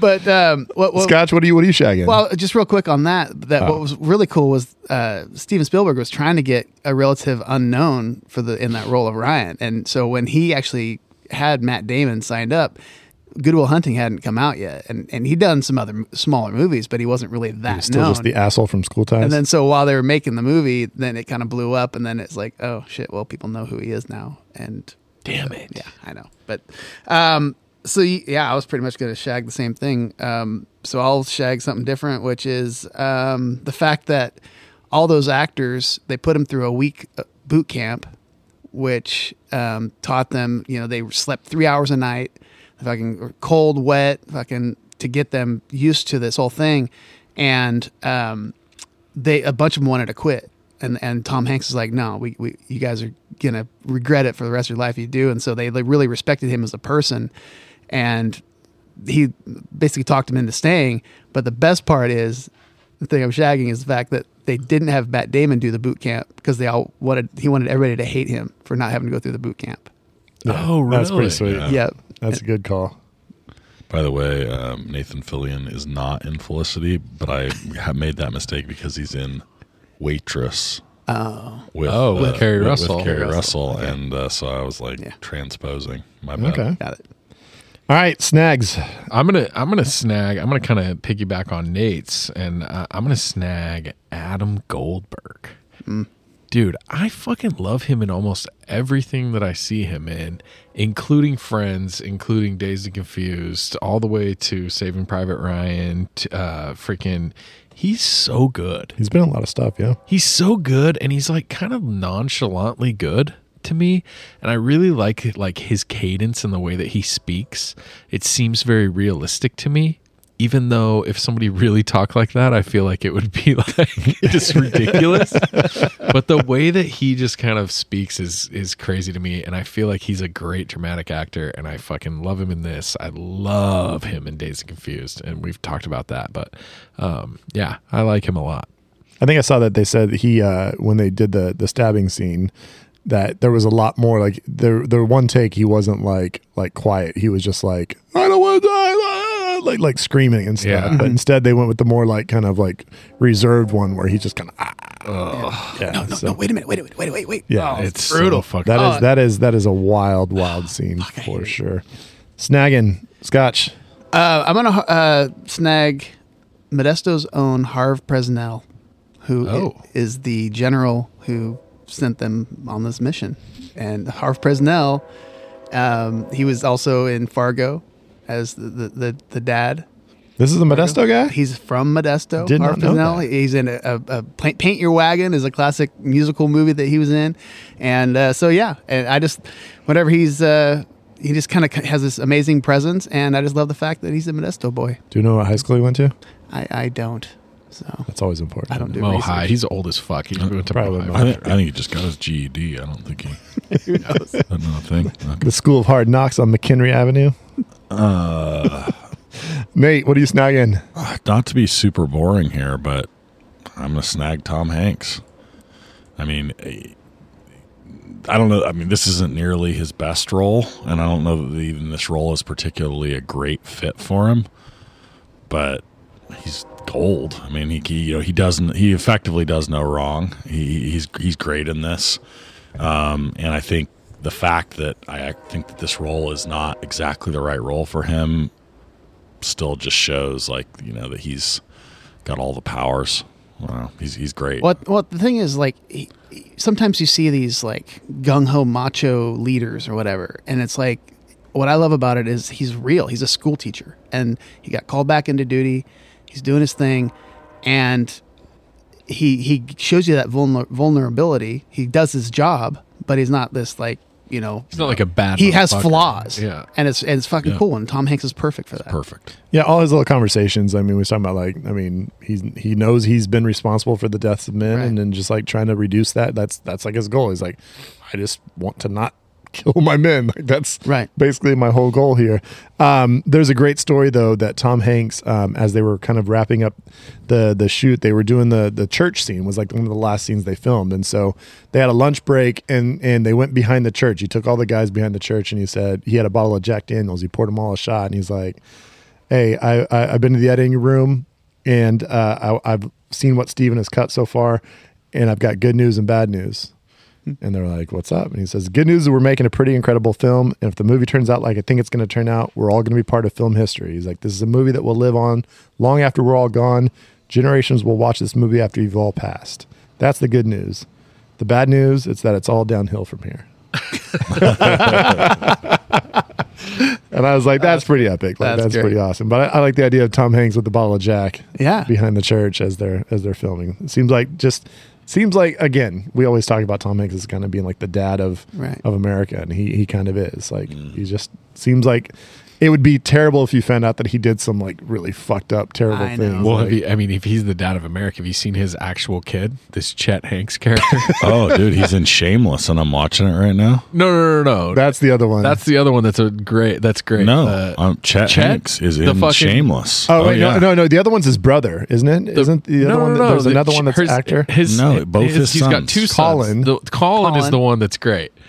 Chet is the one that's like covered in tattoos. Yeah, he's not and great. he's like, he's not. he, great. rap, he rapped. He, did, He's he was doing not great, Jamaican yes. rapping for a while. not- like, he's not great. He's like bumba. Hey, It's not great. He's not, not terrible, but he, he's, he's he's kind of a well, a little bit of a one trick pony, and it's not that good a trick. He was the rebel. He's the rebel kid. I'm sure he'll end He's up in being a decent person. Maybe. Who knows? I didn't know he was an actor. That's All right. amazing. I'm going to snag um, war movies as anti-war movies, and I think a lot of war movies, especially created today, are are definitely anti-war movies at their core. Um, this one, it kind of flirts on both ends. It kind of flirts on the pa- patriotic side. It also kind of obviously the horrors of war that it shows. I mean, are very much anti-war. Um, there's a scene at the beginning of the movie when um, they finally take over the beach, and Tom Hanks is sitting there, and he sees those two soldiers stand up and they're surrendering, and then the the, the Americans shoot them. Right. He's like, "Oh, look, I washed for supper." Um, and he's like disappointed. He gives like this look like, Well, oh yeah. fuck. He does, and and actually, when you translate what those guys said, they were speaking Czech.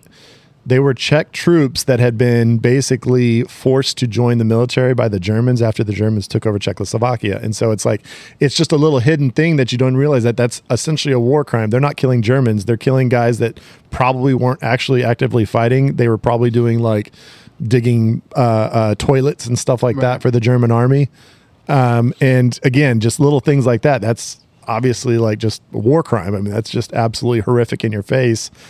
And again, the the, the German troop, uh, uh, who they call uh, Steamboat Willie, when they when they capture him after fighting, uh, taking over the machine gun, it's like that whole situation. It's like, do we let him go? Do we kill him? Like it's Right. it's it, it brings up all of those tough questions that that people go through. And and and again, just imagining yourself in those situations. Like, what would you do? And Those guys on the beach though, they're like these guys just like they don't know. And they're like these people just killed fucking a million Yeah. of us right behind us. You know, what I mean, Yeah. all my friends. Yeah, and oh yeah, the, no, yeah, the, the adrenaline, the anger and stuff. It's like that's why I mean Tom Hanks doesn't run over there and arrest him or anything. He's not like I'm charging you with war crimes. He's Right. just like, fuck, That man, would have this changed. sucks. That would have changed the movie.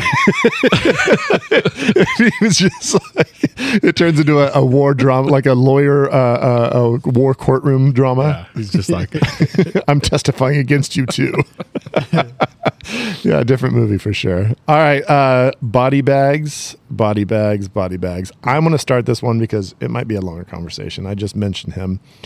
Uh, the character they refer to as Steamboat Willie, um, Betty Grable, nice gams, that whole guy. Uh, I really, and this hit me the first time I watched the movie, and it still continues to bother me this day. And, and maybe you guys have perspectives that change that. Upham shooting that guy at the end was always my least favorite thing. Well, besides the whole like cemetery thing, it's my second least favorite thing in this movie because I wanted him to just kind of have to like deal with the fact that he let that dude get stabbed. He needs to just kind of be like, it, I- it almost felt like it was a redemption that was unnecessary. Right. Like I think it's more powerful if he just is like, I'm the guy that was in the war and I just had to deal with like being a kind of a so you didn't like the fact that it kind of vindicated it no kind of redemption arc. Yeah, yeah. yeah, he's like, I can kill too. It's like, I mean, it was like, what was the what was the point? And now you could look at it maybe from the perspective it's like it's like him just kind of hardening and it's like losing his humanity. But it just it seemed weird. Like why? He's like up him and like, he just shoots that guy and then he like lets them all run off. He's like, all right, get out of here. Right. It was just I, I didn't get the point. So, so can I jump on this because I think my my body bag is a is a broader version of this, which is I don't like Spielberg's, and this is maybe what I got what I mean by camp. Maybe that's not really what I mean.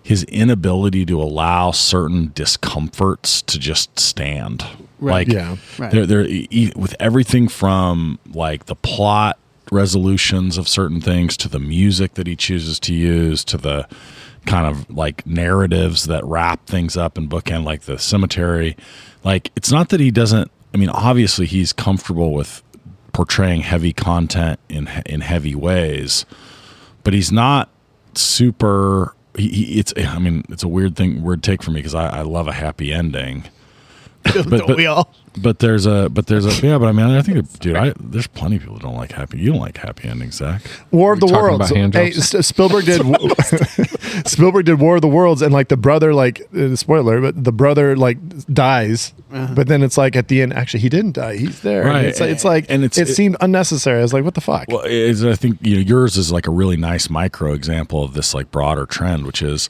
it's not that he does in every case, like he doesn't resolve everything in every movie, um, but I think this is what I mean about like movies that are supposed to be a little bit lighter and more fun that don't have the complexity of it. Uh, I'm more comfortable with his style in terms of like the way that he resolves things. And in a movie like Private Ryan, it kind of neuters some of the some of the seriousness of it to me by you know just insisting that these there's these points of redemption, there's these these points of kind of heroicism that I don't know. To, I don't know. I, I just don't like. I don't. I don't like. That's what I don't like about serious Spielberg. I think, and so it's not an overall criticism of him. It's just he doesn't quite take it home in certain places where I want him to. Zach, body bag. I talked about it earlier, and I will double down. Uh, I shagged the opening scene, but I just don't like that weird slow mo that they do. Mhm. Like, there's lots of things to body bag from this movie, in my opinion, and lots of like fluff. I think my other body bag would probably be like, this movie could be two hours, but there's a lot of fluff. There's a lot of like Mhm. long like shots of the mom kind of like washing the dishes waiting for the car to come up the driveway which i get what they're trying to do but i th- i feel like there's a lot of fluff but i just don't like watching it now i think in the in the theater at the time when i watched that opening scene it never like occurred to me. And gladiator did the same thing with that weird slow-mo. And i think maybe it was just like sort of a product of what they were doing during that time in, in film. But uh, i don't like it. It dates it and it kind of took me out of it a little bit. One thing that's always bothered me about this is, and I, and I remember watching it when I first saw it, was so this is based on a true story, kind of. It, it, so there was Right, there's there was- some truth, yeah. there's some truth to it. The the Niland brothers from New York, and you know that whole story. You know, Devin lost a couple brothers. One of them was shot down, presumed dead, and then he was he did parachute into the wrong spot, but he ended up he heard about them and was kind of searching for him, whatever. So based on kind of a true story. And then the, my problem with this is how the fuck did word get back so fast to these ladies on these typewriters? And then that one lady's walking around and, and like they don't have computers, they have like paper everywhere, and she sees a name and that and she just happens to remember Ryan or whatever. And like it didn't, I don't understand how they got it so fast. And it was D Day plus three when they got the mission.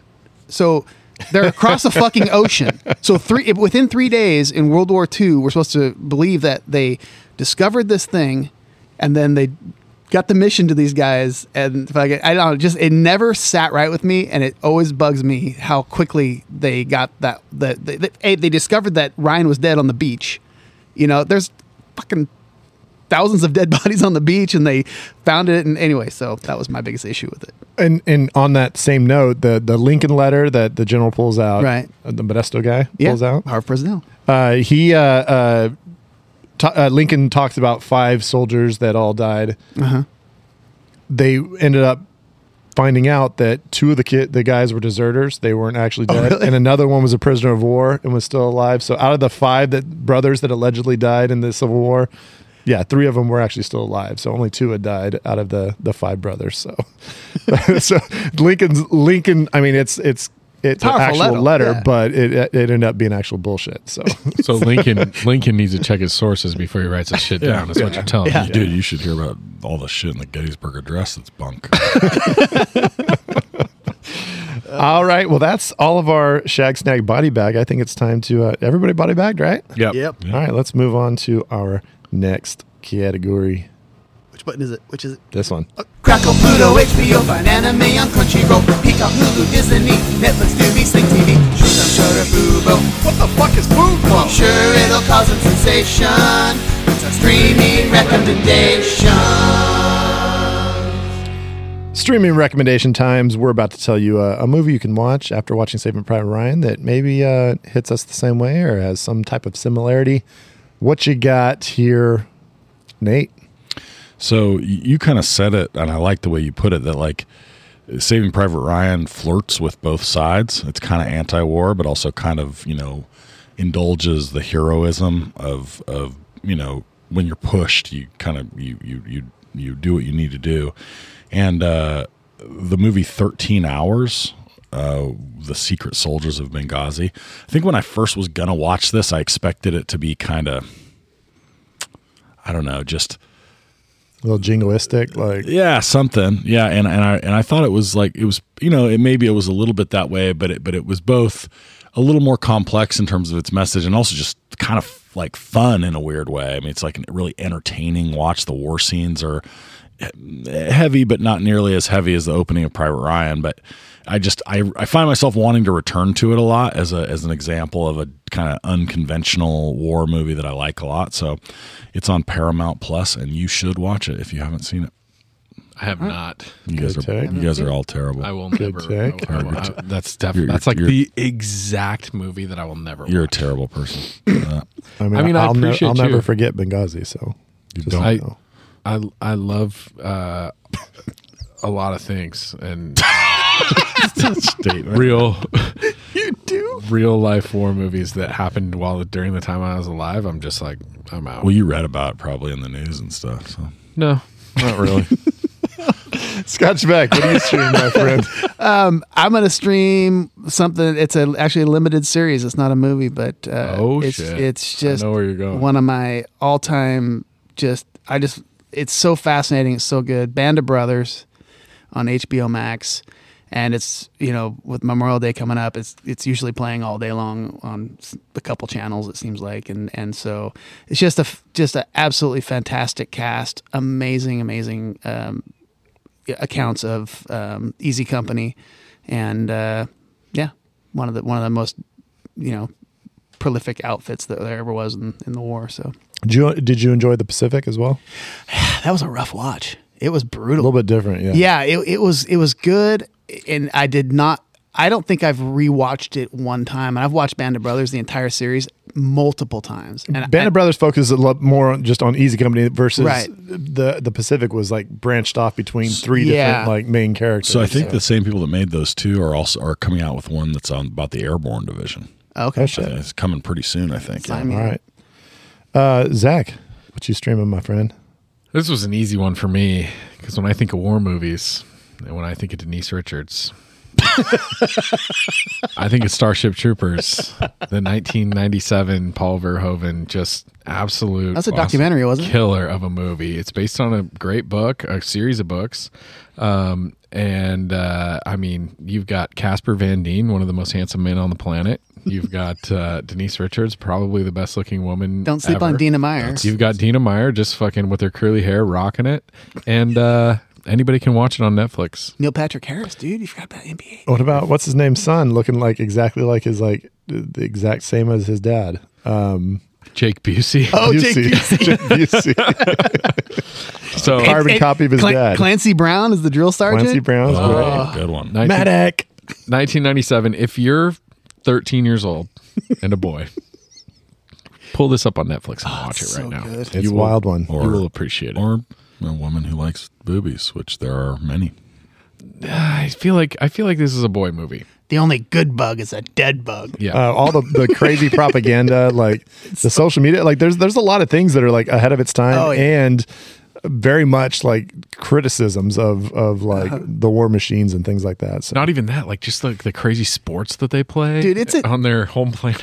It's a much Just, like, it's a much wild deeper shit. movie than Yes. you think. and Brazil's like the like the center of like the the the the, the world now. Like, Buenos Aires yeah, is where they're from. yeah. I don't know why they're all speaking English and everything. I don't know. Who knows what's going on? So go watch it. It's a much more serious watch than uh, Right. than Saving Private Ryan. But Heavy, real heavy. if you're into something, some heavy fucking serious shit, go watch this movie. And group showers. Co-ed, co-ed showers. I'm gonna go ahead and stream. I mean, stream. I'm gonna go ahead and recommend uh, a League of Their Own. It's on Netflix, and I'm talking about the movie. Jesus Christ. And you might think like, what the hell? We just talked about Saving Private Ryan, but there's a scene in Saving Private Ryan that kind of brings back a little bit of memory of uh, of a League of Their Own. League of Their Own obviously takes place during World War II. no, it's same universe. Yeah, Yeah. Yeah. literally, it's the same universe. are you are you helping me out or what? Jimmy, Jimmy, whatever his name is, his twin brother is a captain in the. Uh, Jimmy Dugan. Yeah. Jimmy Dugan. Yeah, he's got his bro- his brother uh, over there fighting his twin brother. Um, but no, Betty finds out that her husband's dead, and she gets the letter, and like it's it's kind of the thing because like uh, a couple of them are not sure what happened to their husbands, and then uh, I think it's Dottie. Or no, no, it's not Dottie. It's it's Geena Davis thinks that her husband might be gone. Oh yeah, Bill Bill Pullman. Bill well, Betty Betty's husband was killed trying Right. to save Private Ryan. Right. Yes, So- he was at Few, Rommel. few people don't. Betty know that. Spaghetti was married to Tom Hanks. Yep, I think so. that's fact. Wow. Captain. Not Really? even. I mean, the eyes name her the actor. anyway, but no, I it just it, that scene where she finds out it's it's it's very much like uh, Oh, it's brutal. It's brutal and and Almost same as thing. bad as when Kit gets hit when she's playing catcher and she gets hit. What the Unreal and drops the Dude, ball on purpose. She drops the ball, and I'm just like, this is exactly like when that guy got stabbed. but Be- Betty Spaghetti is uh, Rob Reiner's daughter, though. okay, I did not know that. Who's Rob Reiner? Son of a bitch. I knew. And but her that would mean her grandpa's Oh, you Carl, mean Carl, correct? you mean Carl Reiner's granddaughter? I don't. Yeah. yeah. Carl Reiner had a son. All right, that's it for uh, streaming recommendations. Let's move on. Giggles. No jet watch for Maverick, mixed up on that goose stick. Iceberg list Titanic, Leo's drawing that nude shit. Jim fucks Nadia like we all thought he should. Ricky and Doughboy get the fuck out the hood. Luke hooks up with Leia just like he's intending. It's time for a reshelf and alternate endings. All right. In honor of Memorial Day, I'm not going to do Saving Private Ryan till dawn. I think it's probably, probably a good choice. I was thinking about it. and I was wondering how the hell you would do it. But I'm going. But I'm going to go dark anyway. Oh, Oh, The way to get rid of the my my discomfort with Spielberg, Private Ryan dies. oh, okay. Like, Uh-huh. I mean, this is the that's that's the obvious ending to this movie. Or he's like already dead, or they get him and then he dies. Well, that that no, would put they, it, they find him and Yeah, then like and then he dope. dies. I like that would put like it that fully in like the anti-war movie war movie. Well, yeah. I mean, I I guess I think I'm not sure about that in the sense that that I don't think it, it it's not an anti-war movie wholeheartedly. It's just it really returns to the beginning of the movie where like fucking shit's horrific The and like reality. lots of times there's just senselessness here. And, and a lot and a bunch of people die trying to save this one guy that they don't save and And war doesn't care about oh this is your fourth it, son. It, doesn't. There, yeah, it doesn't care. Oh, I right? like that. Yeah. So, so I think you know you can still say, look, like, I mean, I think the under the undercurrent here, and I and and Dan talked about it. At the end of the day, right, there might be things that just need to be done, and let's forget about the patriotism for a second, right? Like the fucking madman trying to take over the world and kill a bunch of people in terrible ways, right? Like somebody had to step up you know like you there has to be you know and, and you know and there's enormous cost to, to that but i think maybe part of it is like it sanitizes that cost a little bit by having private ryan saved Uh, it gets away from the horrificness of the beginning of the movie i want to see him die in a really like terrible way oh yeah. yeah. you know, or maybe even in a very simple way, like in kind of almost like tragic, you know, Llewelyn dying at the end of No Country, right? It's like it happens in just this. It just like, happens in, in in this this Ryan's, moment. Ryan's Yeah. the guy that runs up. He lights his fuse too early on the, the greasy socks. It Oh. just blows up. gone. That's st- that scene's still wild. The Hey. guy's like, "Hey, my fuse is. T- oh no, I'm gone." Oh, it'd be Yeah. dope if he gets shot, falls into the ocean, and then a boat comes by and picks him up, and he can't remember who he was.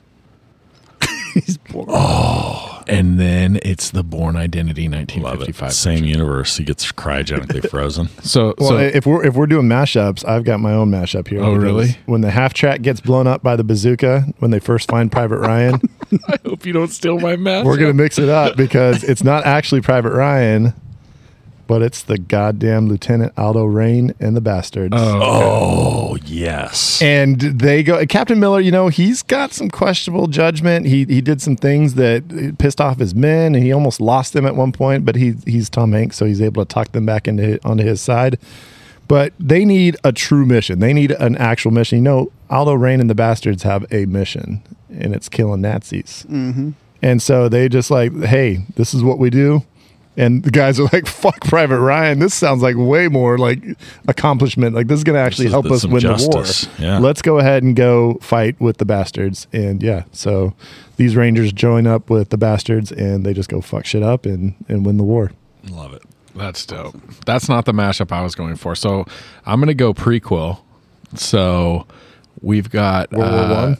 Yeah. Well, no, it's it's uh, it's Tom Hanks. It's the same movie, uh, and then Hanks, you know, he he gets to come home, and uh, He Wait, goes- not a prequel. Then you're talking about a. It's this is the movie, but it's going to be a prequel. Let- me get there. Oh shit! So so Hanks Hanks gets to come home and he shows up. He's a little shell shocked. He's a little fucked up, and he goes and stays at a at a young woman's uh, you know sort of uh, you know hotel bed and breakfast in uh, Greenbow, Alabama.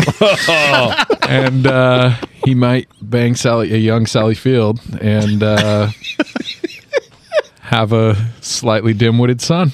Oh, and this is the And Forrest that's, Gump that's origin how, story. That's how Forrest Gump is uh, is brought to us. okay, well, no, no. Can I can I pivot? Just I can I, I love it. intervene? I- whatever you need. He comes home. He, so he's a teacher. The timing Greenbow, actually Alabama. almost I know the works. timing works perfect. No, he's a teacher in Greenbow, Alabama, that hooks up with Sally Field and then is shipped off.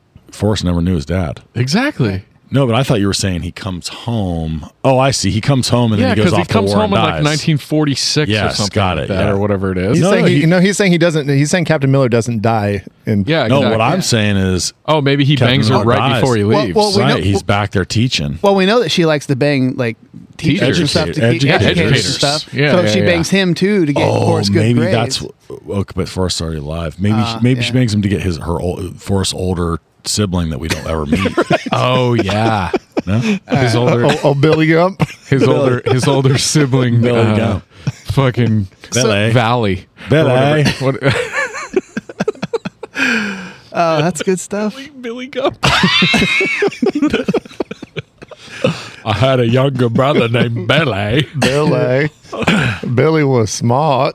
I was just trying to figure out a way to make uh, to make him force dad. I think that don't works. That works. Yeah, I think it works. I, think I mean, timing yeah, works. obviously The Captain Miller timing has to works pretty survive. Yeah. That's pretty legit. So I know you guys don't like the the beginning and the end, but in mine, we're gonna keep it exactly the same with the beginning and the end in the cemetery. Okay, but at the end, when he turns to his wife and says, "Am I a good person?"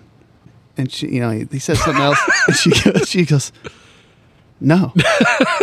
You're a good person. You wouldn't have cheated on me with Eunice Miller, and starts fucking nagging at him, and starts fucking oh. going off on him. And I was like, "Well, you would not," and just and all of a sudden it kind of fades back. You can't really And see she's anything. just giving him just shit, giving him the never shit. shutting It's like up. you're a piece of shit, and all of a sudden you s- hear a gunshot. Oh, that got But, but, it, but it goes dark, and we don't know if he killed himself Yeah, or if he we killed don't- or he her. killed her. killed her. Yeah, yeah. yeah. Oh, and then Don't Stop Believing starts playing. it's all of a sudden it's The Sopranos. Love that. Love that ending. Oh, I think we've uh, we've been tempting fate here as far as like our crossing lines and Our stuff. respect. Yeah. Yeah, but But you know what? I, you're right. I'm sorry. I never meant to disrespect The Sopranos like that. Yeah. My, David Chase, you asshole. The only other the only other way I wanted to take it was that somehow I wanted to bring Affleck into the universe, or like Affleck was gonna like they would find him and then they would come out and then fucking somehow Affleck was the real. Affleck could have played Steamboat Willie. Um, how, how much of that take you out the movie if Ben Affleck was like the German? Betty, I just- Betty Grable, nice games. fucking accent. he has a Boston accent for some reason. That one, that was. Jesus Christ. One of those Boston Germans. nice games. Well, I think he, he- that was like an, he was like part of the Italian Boston crowd though, because it was not that was not a traditional. He's not from Southie, no question, not from Southie. Oh man. Uh, well, you know, a lot of cross, a lot of crossover potential here for other franchises. Oh jeez. Well, this is what you get with BVK You know podcast. I, I'm say right now, Anybody's- I do not envy your editing job here because Yeah, there's, there's a going lot to be stuff that's gonna have to 25 come things out. you're going to have to cut out. yeah, I'm gonna have to kind of focus on this one. I think. A lot of laughing at the death of others. Well, if you guys think of anything that you want me to take out, just you know, hit me a text. Just cut most of the second half of the show. Maybe the first half too. Maybe we should just not release an episode. Hey, next week we're gonna do a draft.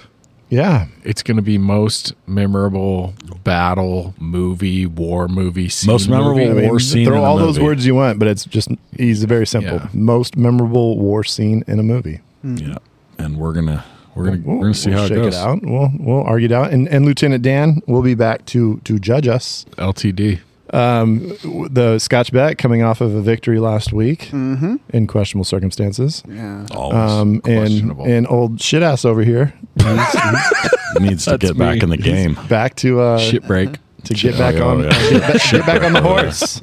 Shit brick. Break. Shit break. I love that you settled that because that is something I really imagined I it's for shit, it's shit break. 25 still- years. I'll, still I'll never accept that it's not shit break. it's definitely shit break. I'm never accepting it. It makes 100% sense. Once you Just like it. I'll never accept that it's not big. Look at the big brain on Brad. I'll never accept that. I have an Amazing, I don't care if his name's Brett. I have an amazing. He amazing. calls him Brad. I have an amazing shit break story. When we ever do American Pie, you guys have to remind me to tell my shit break story because I have a fucking great one. Well, you don't have much, not much longer to wait. We're, we're probably within the next six, seven movies. We maybe. do Are we know that soon? I don't think so. We do know a guy who's in a band that had a song on the soundtrack that never made it on the soundtrack. That's American Pie 2. bro. Oh, my god. And it bad. is on the soundtrack. It just didn't make it in the movie, Movie. allegedly. Got- oh, is they- that what it was? It was got on the dogs. soundtrack, but not on the movie. Yeah. Yes. I got They fucking I got fucking paid though, bitch. she only likes me when I'm high. June 24th. That's Get your right. tickets. I'll bet, I'll bet they'll play that. I'll bet they'll play that song. a Do you think? I have a feeling we might. I think Okay. they- Smoky screen. Are you going to play the, the, the 18 minute version? Because that's my favorite version. Uh, yeah. if you do the long interlude where. Matt where Matt like stops and sits down and has a drink and then stands Talks back to the up and then crowd for 10 or continues 12 minutes. uh, We'll- continues The, it. the length the length of songs and, and breaks in between are definitely the the. It depends on how many drinks he's Depending had. on how fucked up Matt is. what, what, what percentage of gigs have you played Smokescreen twice? Oh, not very many. Not anymore. That was early. That yeah. was very early on. The very first night we ever played this, only played it three times. Wow, in, in, in, including back to back. and That was at Charlie's, crazy. right? At, Char- at Charlie's. Yeah, first I night we played that. it. Yeah, people fucking were freaking out. It was weird. it was so weird. All right, fellas, should we wrap this up? Because I'm going to go to bed and I'm not even going to clean up the equipment. It's late as fuck. I'm literally, I'm walking inside the second you hit the button and I'm Okay. going to bed. I love All you right. guys. What do you want to? Uh, well, we'll talk about Uh, what you want to do. Unfortunately, we haven't been recorded? What do you mean what I want to do? Bye bye. Wait, have we been recorded? No. Shut your mouth. Bye bye. Bye bye. Bye bye.